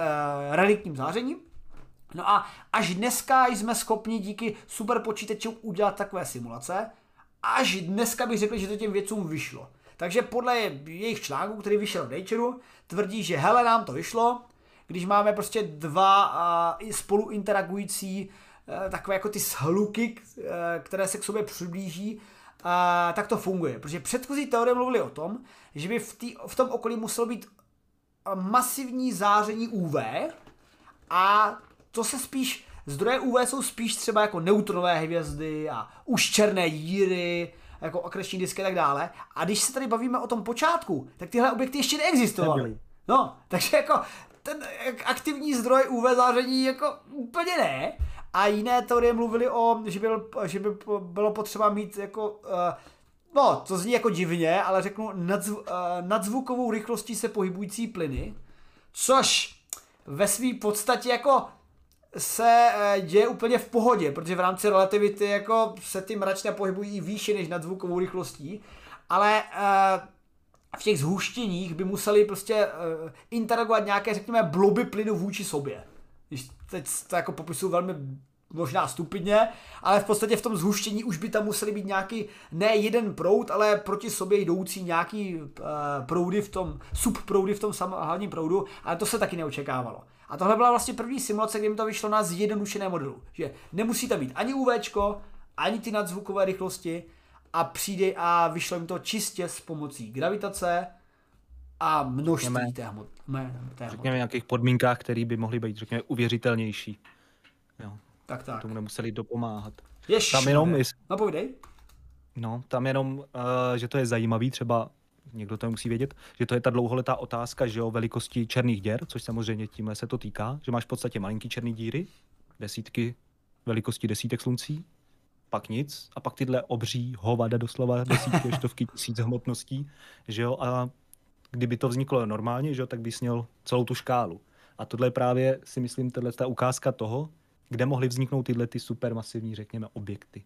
Což samozřejmě podle tohohle, co jsem pochopil, by mohlo vzniknout, že měli, řekněme, na začátku dostatek hmoty a vznikly tyhle ty kvazary a podobně, supermasivní černé díry. A pak až teprve jsme se dostali k tomu, že nám tady vznikly naše oblíbené planety, hvězdy a z nich teda až pak následovně buď neutronové hvězdy, který zmiňoval, anebo ty, co přehnali víc tu pár ty černé díry. No. Tak tak. v chatu jsem si všiml eh, z doplnění, že jsem se nemýlil, že skutečně parsek je něco jako 3,2. A dokonce jsem se to fakt pamatoval, asi jsem v hlavě pamatoval 3,26, ale nechtěl jsem riskovat, že to řeknu blbě. Takže skutečně právě když se dívám na ten obrázek z té simulace, tak tady vidím vlastně ten parsek, um, jako dv, šířka 20 parseků. Já si právě v tom článku jsem tam četl, že tam byly spíš nějaké jako megaparseky.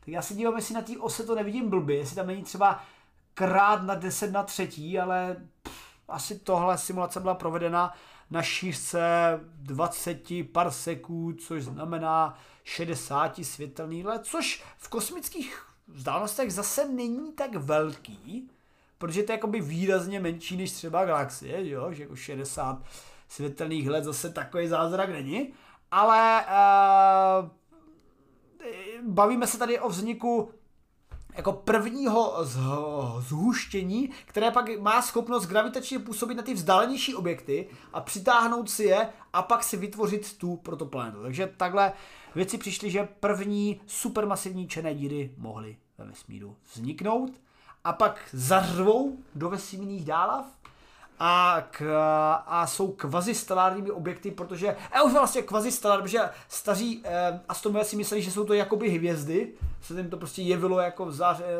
zářením jako hvězdy, ale neviděli, co to je, protože prostě měl to velký rudý posuv, takže se to nejmenovalo jako ne stel, stellar jako hvězdy, ale kvazistellar.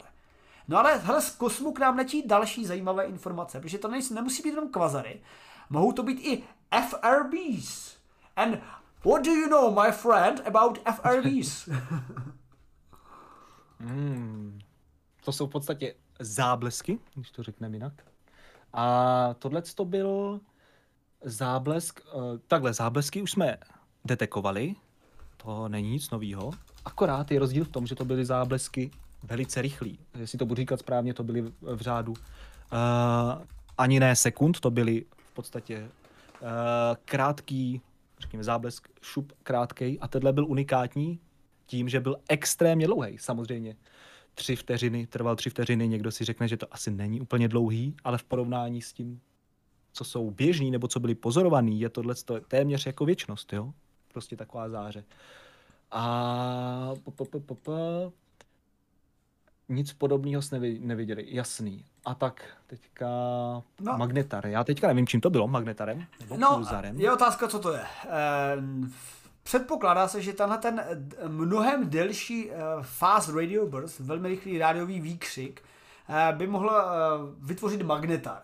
A pro ty, kteří tady v chatu třeba jako v životě neslyšeli o magnetaru, tak je možný, že jste v chatu slyšeli někdy o pulzaru. Klidně napište do chatu nula, pokud mám jako více se zabořit do teorie, jako že jste tohle tam v životě neslyšeli, ale e, když tak to velmi rychle jenom schrnu, prostě pulzary jsou především, e, jsou pozůstatky po životech velkých hvězd a velká hvězda, když umře, tak jako skolabuje a vznikne po ní nějaký pozůstatek. Po naší hvězdě vznikne bílý trpaslík.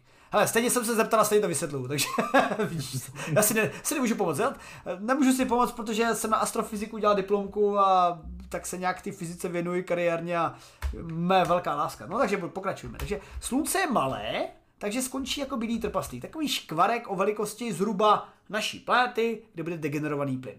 A kdyby slunce bylo větší, vybuchlo jako supernova, tak skolabuje do něčeho, čemu říkáme neutronová hvězda. A neutronová hvězda je v podstatě velká koule super stlačených protonů a neutronů, no spíše neutronů, jako, která má samozřejmě na povrchu nějaké jako elektrony, protony, jako jsou tam nějaké pozůstatky. Není to čisté neutronová hvězda jako čisté neutrony. Ale my zatím jsme ji nikdy ne, jako neměřili, takže nevíme, jako nikdy jsme tam nedoletěli. A to je super kompaktní objekt, úplně masivně kompaktní velikosti zhruba 25 km, ale masivní hustoty a třeba má hmotnost. Představte si, 25 km koule, ale má... Město? Pro představu, no, co je jako, velký jako město, to není moc. Tak. A hmotnost jako 1,5 slunce. To je jako taková lžička neutronia, no to by mě prostě prorazilo. Zasytilo by tě to pořádně. Myslím si, že s cholesterolem by už nebyl problém. To už by nebyl problém s ničím. Byste tady skolabovali bychom všichni v celého streamu. I, i Fark by až přelečel z té, z té své oblasti já bych, Já bych, já, já bych skočil na slovo, hele. Tak tak. No a, a, no a právě tyhle ty neutronové hvězdy, oni uh, si zachovají ten moment hybnosti, ten rotační moment od slunce. Jestli, jo, jestli můžu, do... nebo ty to asi řekneš, popi, povidej. Povidej, povidej, povidej, pověz. Ne, vlastně my máme vlastně krásné židličky, no. což samozřejmě znají, a baletáci, tak já budu říkat, ty se budeš točit, jo? A v podstatě to znáte uh, z baletu na, uh, na těch, na ledu, když baletějí, když mají ruce od sebe, tak se točí pomalejc a pak vidíte, jak se ty bruslařky takhle skrčejí a roztočejí se jako blázen. Takže to v po... přesně takhle, přesně to ukazuje, že čím je ten objekt menší, tím se točí rychleji. A to je přesně, o čem mluvil tady Jaron, že v podstatě objekt obří, nebo hmotný jako hvězda, se stlačí do něčeho extrémně maličkého a samozřejmě se pořádně roztočí. To se mi povedlo skutečně. ale jako... S následnou ukázkou. Moc jsem, moc jsem se netočil, moc jsem se netočil, ale ty pulzary sami o sobě uh, uh, se dost rychle točí, protože si právě udrží tu svou rotaci uh, a jejich finální rotace se může třeba pohybovat v řádu milisekundy. A, a jak se rychle točí, tak eh, většinou, ne, jako prakticky skoro vždycky, ale říkám, dokud jsme nezměřili a ne, nebyli jsme tam, tak to nemůžeme říct se 100% jistotou, ale mají i silné magnetické pole. A to magnetické pole není úplně stejně jako je osa rotace. Ta osa rotace je takhle, ale magnetické pole může být vychylný, stejně jako na naší planetě. Taky nemáme severní e, pól a severní magnetický pól na stejném místě. A co se děje? Ono, jak je to super masivní a super rychlý, tak to urychluje částice, které to sbírá z okolí a ty částice vytryskávají úplně masivně z dvou těch magnetických pólů. A když prostě ten pól v podstatě myhne se po nás, myhne se po nás, myhne se po nás a tím po nás myslím, že mízí jako do oblasti naší planety, tak my detekujeme prostě pip, pip, pip, pip, pip, pip, pip. Právě ty pulzy.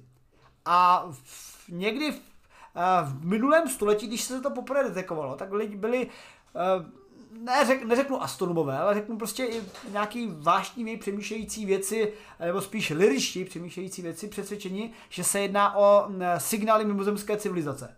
Protože máme tady pravidelný signál. A pravidelnost to přece příroda úplně jako neumí. Tak jako pěkný jako signály. Ale pak se ukázalo, že ano, příroda to fakt umí pomocí pulzaru. No a, a Farke říkal, že tenhle ten FRB by mohl být magnetarem.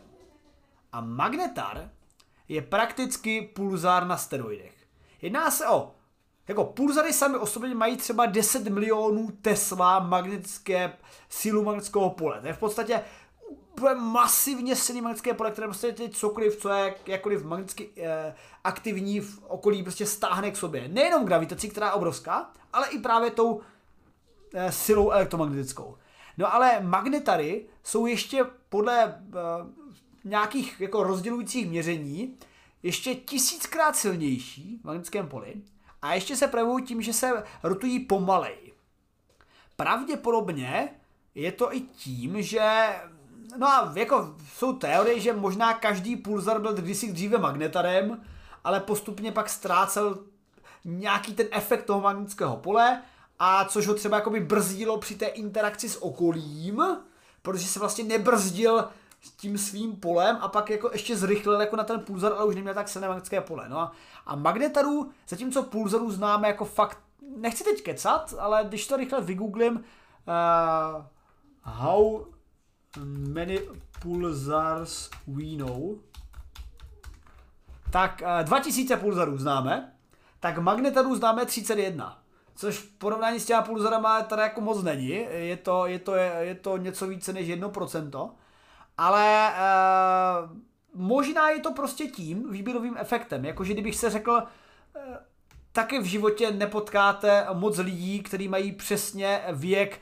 26,582 let, ale potkáte mnoho lidí, kteří mají jiný věky, ale jednou za život prostě takového člověka potkáte. A třeba prostě ty magnetary e, e, my vidíme, ale stanou se pulzary v budoucnosti a ty pulzary byly kdysi dávno magnetary, ale pouze krátké období svého astronomického života. To období se očekává, že něco kolem 10 000 let. Že magnetary prostě mají tu, mají prostě tu sílu 10 000 let. Oproti tomu pulzary jsou schopné existovat zhruba odhadem, se říká miliony až desítky milionů let což samozřejmě zase jako nemůžeme úplně říct s jistotou, protože jsme to jaksi nestopovali zatím, ale po, známe ty různé fáze vývoje, protože když vidíme prostě kdybych to, převal, kdybych to dal k tomu našemu přirovnání. Prostě známe mladé lidi, staré lidi, super staré lidi a už tak jako dokážeme podle toho určit, jak ten člověk se vyvíjí jako obecně. Tak, tak podle toho víme, jak se vyvíjí ty pulzary.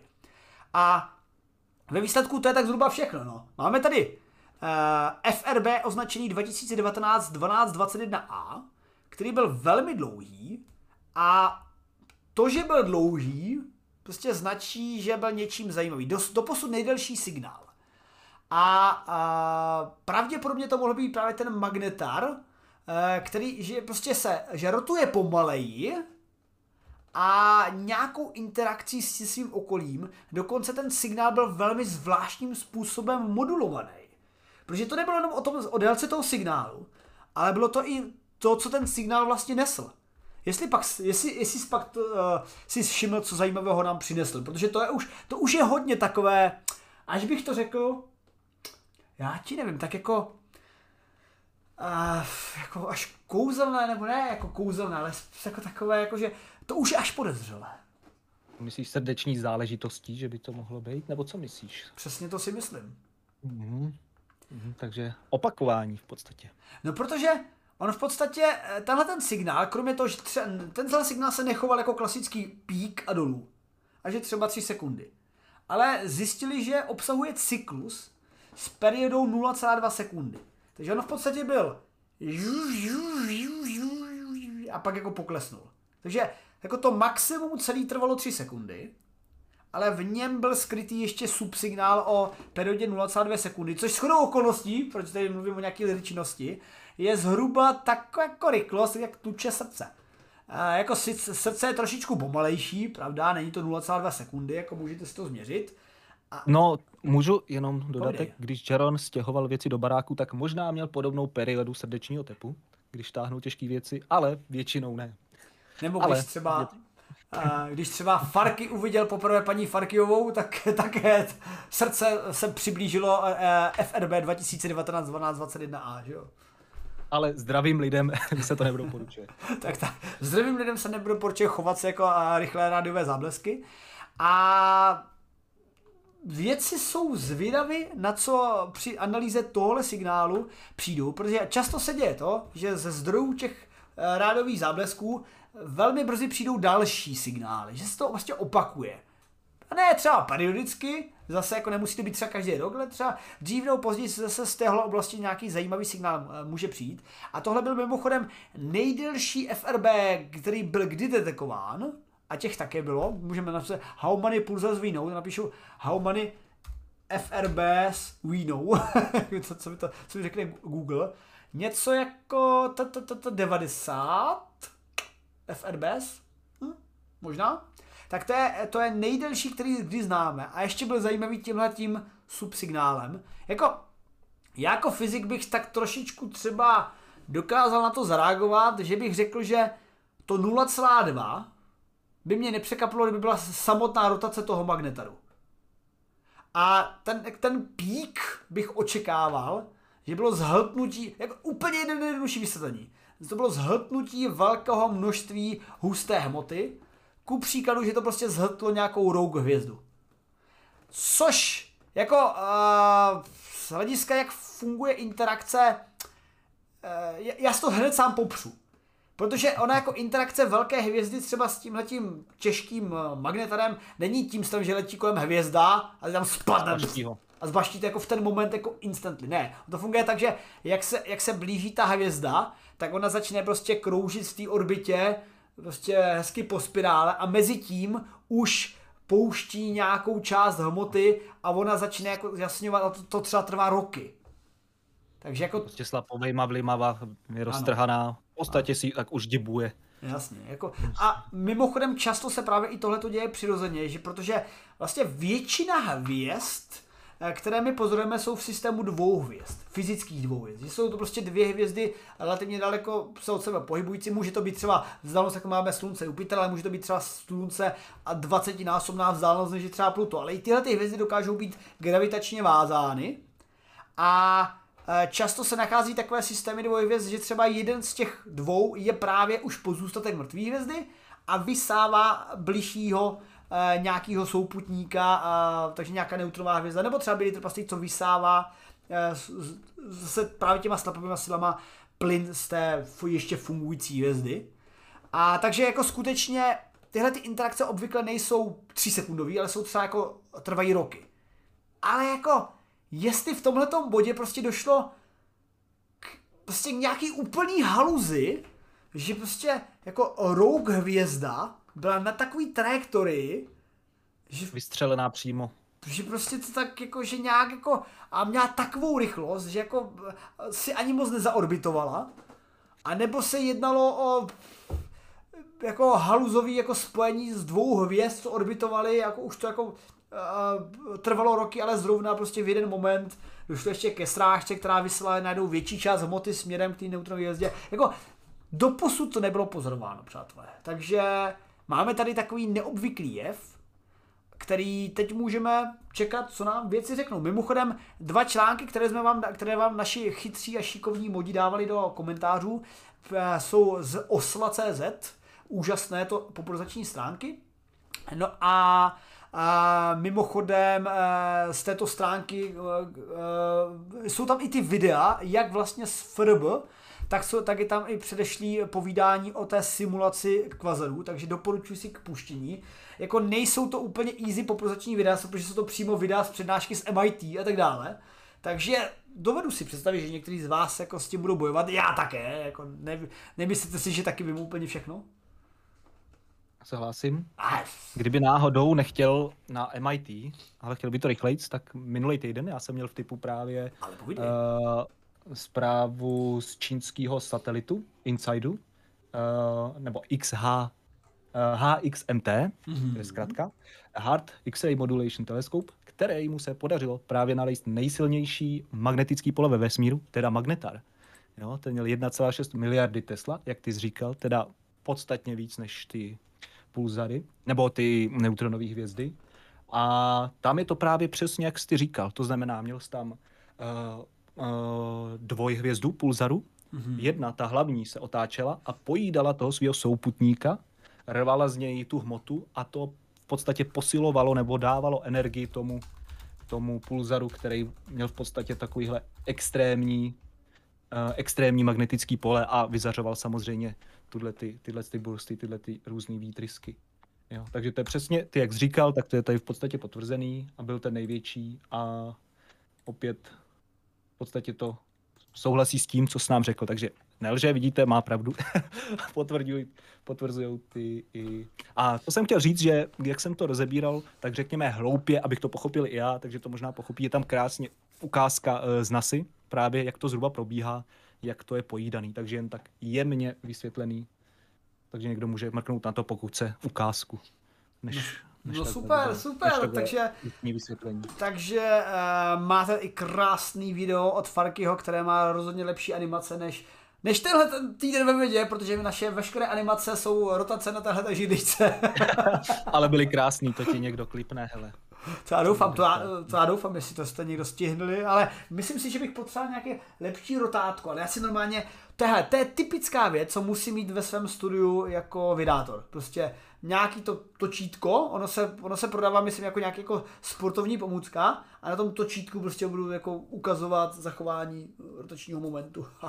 Hele, nebo ti zmrazíme na, na teplost blízké nuly, dáme po tebe magnet. Hmm. Byl supravodivý a budeš se točit. No a já poprosím uh, mody, nebo ty, co se v průběhu tohohle streamu ptali, a psali nějaký dotazy, tak jako uh, nech, nechci, aby třeba ty dotazy jako zmizly a uh, nebylo na ně zodpovězeno, tak klidně napište své dotazy znovu a ještě než skončíme, protože tohle byla vlastně poslední novinka tohohle dvojtýdne, které, do které jsme se pustili. A teď je čas na vaše dotazy a poznámky a tak vůbec. A, a, jestli si vzpomenu, tak Sobolí ucho se tam ptal, uh, jo, ohledně, uh, na začátku ohledně toho globálního oteplování, že bychom mu zabránili, nebo tomu efektu globálního oteplování právě těmi rozptilováním částic síry a popírku, jestli by to nemohlo vést k tomu zvýšení globálního oteplování a to snad už jsem mi odpověděl při té novince. Ano, vlastně to by také hrozilo. Na druhou stranu se spíš očekává, že ty částice pak padnou z té stratosféry a dostanou se až na Zemi a tím pak přestanou vlastně působit tak, eh, jak by měli působit. Ještě mrknu do chatu. A, a Farky, máš ještě nějakou poznámku k našim tématům, než najdu nějaký, nějaký dotazy? Já se zapřemýšlím, ale myslím, že že jsme to brali. Hodně si právě říká, jak říkáš, že byla kontroverzní právě ta část s tím geoengineeringem. Jo, že v podstatě, no určitě, no. dokud je to přirozený, tak to jde a tady v podstatě uděláš to, co udělá sopka, ale uděláš to tak, aby to nezabilo lidi v okolí, uděláš to kontrolovaně a vybereš si a máš dopředu spočítaný, jak to přesně bude. Což někdo, někomu může přijít špatný, ale jedna věc, já nevím, jestli jsi tam dával odkaz, nekoukal jsem přímo do chatu. Uh, podobný video, úplně stejně smíšeli na kanálu Kurzgesagt, což je v podstatě taky uh, edukační kanál, který má samozřejmě krás, krásný animace a tam právě rozebírají přesně, co říkáš, uh, uh, nějakou podobnou studii. Nevím, jestli to je tahle ta samá, možná to bude ta starší, co jsi odkazoval, ale v tom se taky roz, uh, zaobírají tím, uh, takže pokud, i když někdo nerozumí anglicky, tak se může podívat, jak je to myšlený a ne, myslím si, že lidi to mají hodně těžký pochopit právě třeba kvůli těm chemtrails, víš, že slyšeli, jako, že se něco vypouští a najednou špatný, tak tohle je taky špatný.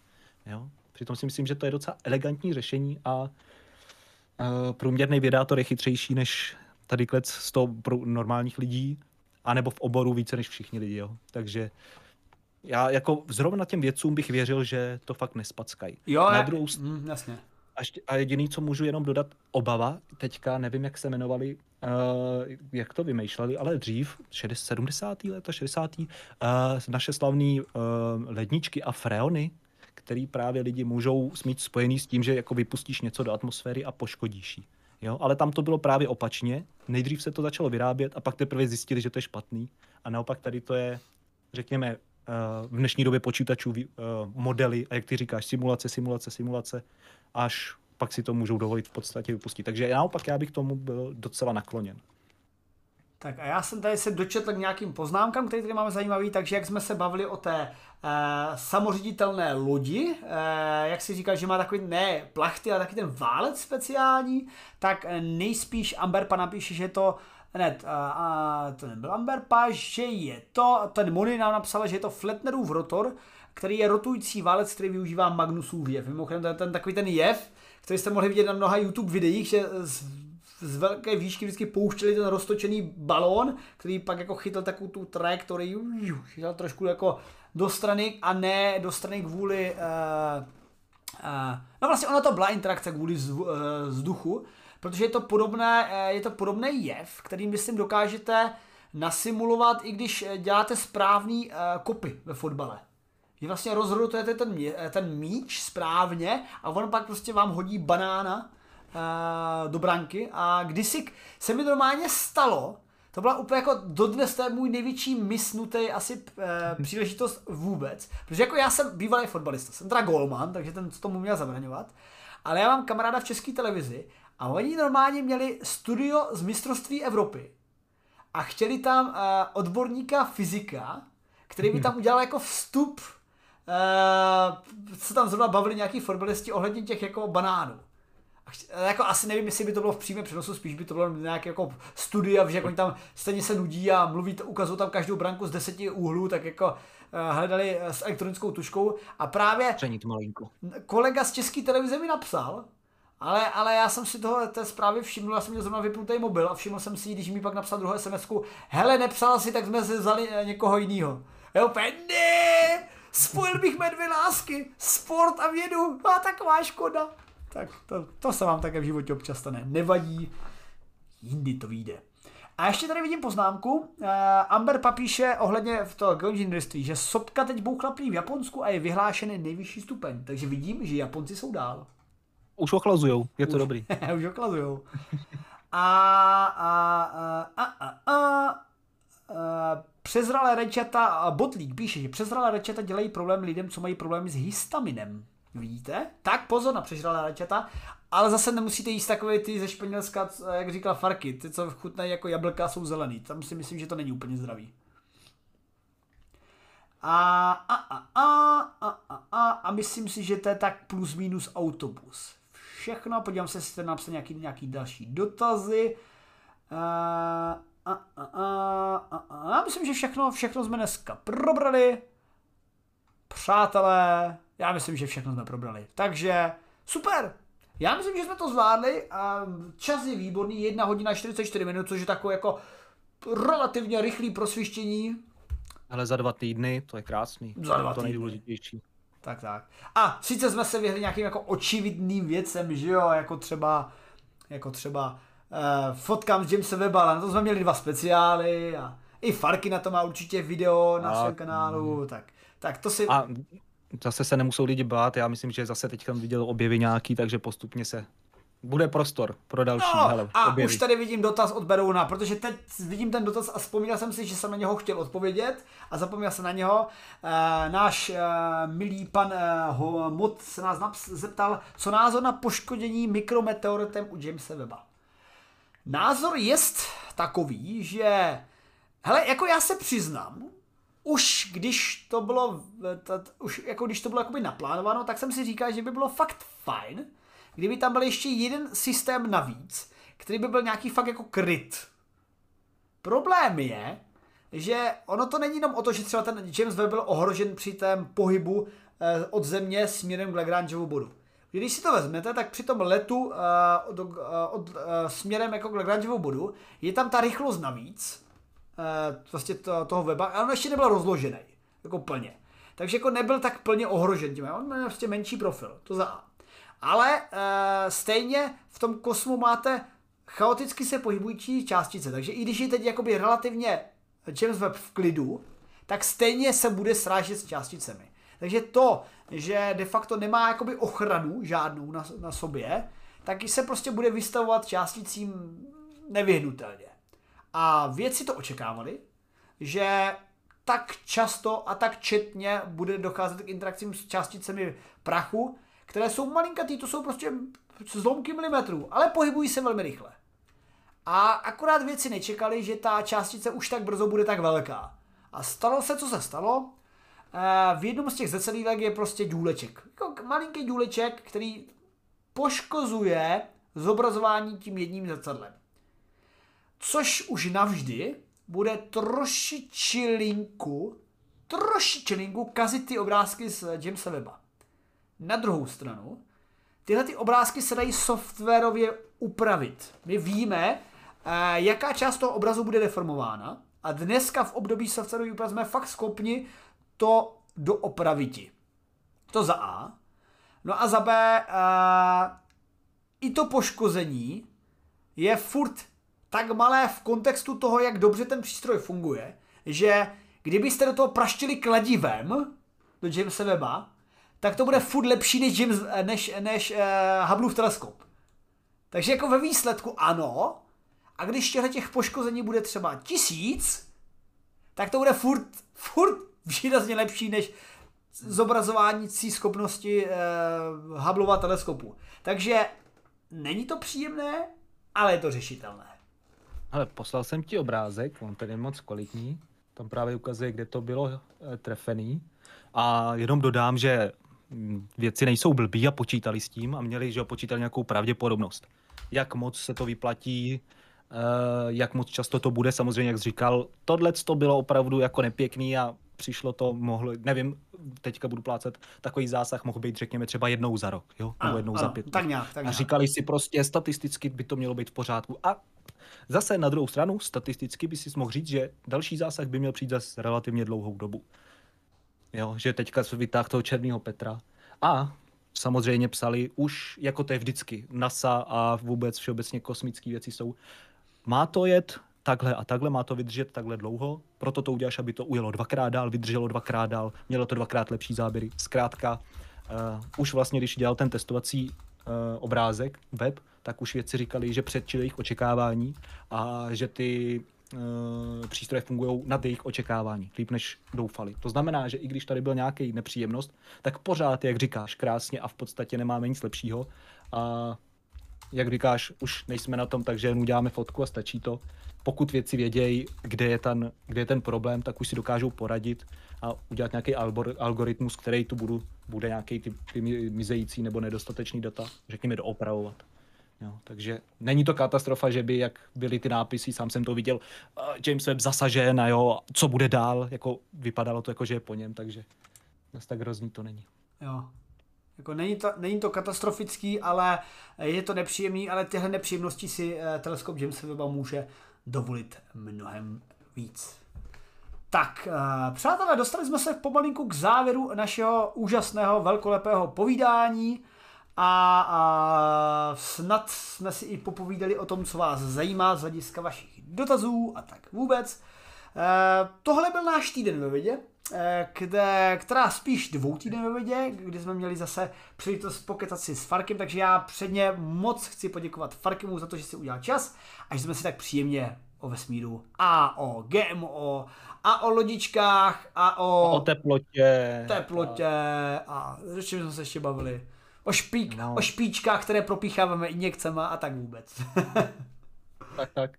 Tak já moc naopak děkuji, že, že jsem mohl být pozván a probrat to. Ne úplně všechno byla moje, můj uh, šálek horkého čaje, ale máme Jerona, který ho má, takže zaskočil v případě, kdy jsem... Dobrá poznámka eh, s tím čajem, protože i v chatu psali jako uh, několik uh, čitařů nám v chatu psalo, že, uh, že ten čínský pohled jako mm, v tom extrému možná je přehnaný, ale ta logika tam je, protože když si dáš studený nápoj, tak tělo se chce zahřát, aby eh, proti tomu jakoby bojovalo, předpokládám, říkám, nejsem biolog, neberte mi za slovo, tady fyzik vám vysvětluje biologii, a tím, že si dáte teplý, tak vlastně podpoříte, že to tělo se chce ochladit i proti tomu okolí. Takže ano, ale asi bych úplně jako nepil litry uh, horkého nápoje od rána do večera, aby jsme se úplně... A já ještě můžu dodat, že vlastně taky jsem slyšel, že se říká po ránu, že nemáš pít úplně chladný pití, víš co, že to je šok pro tělo, že si máš dát vlahou vodu.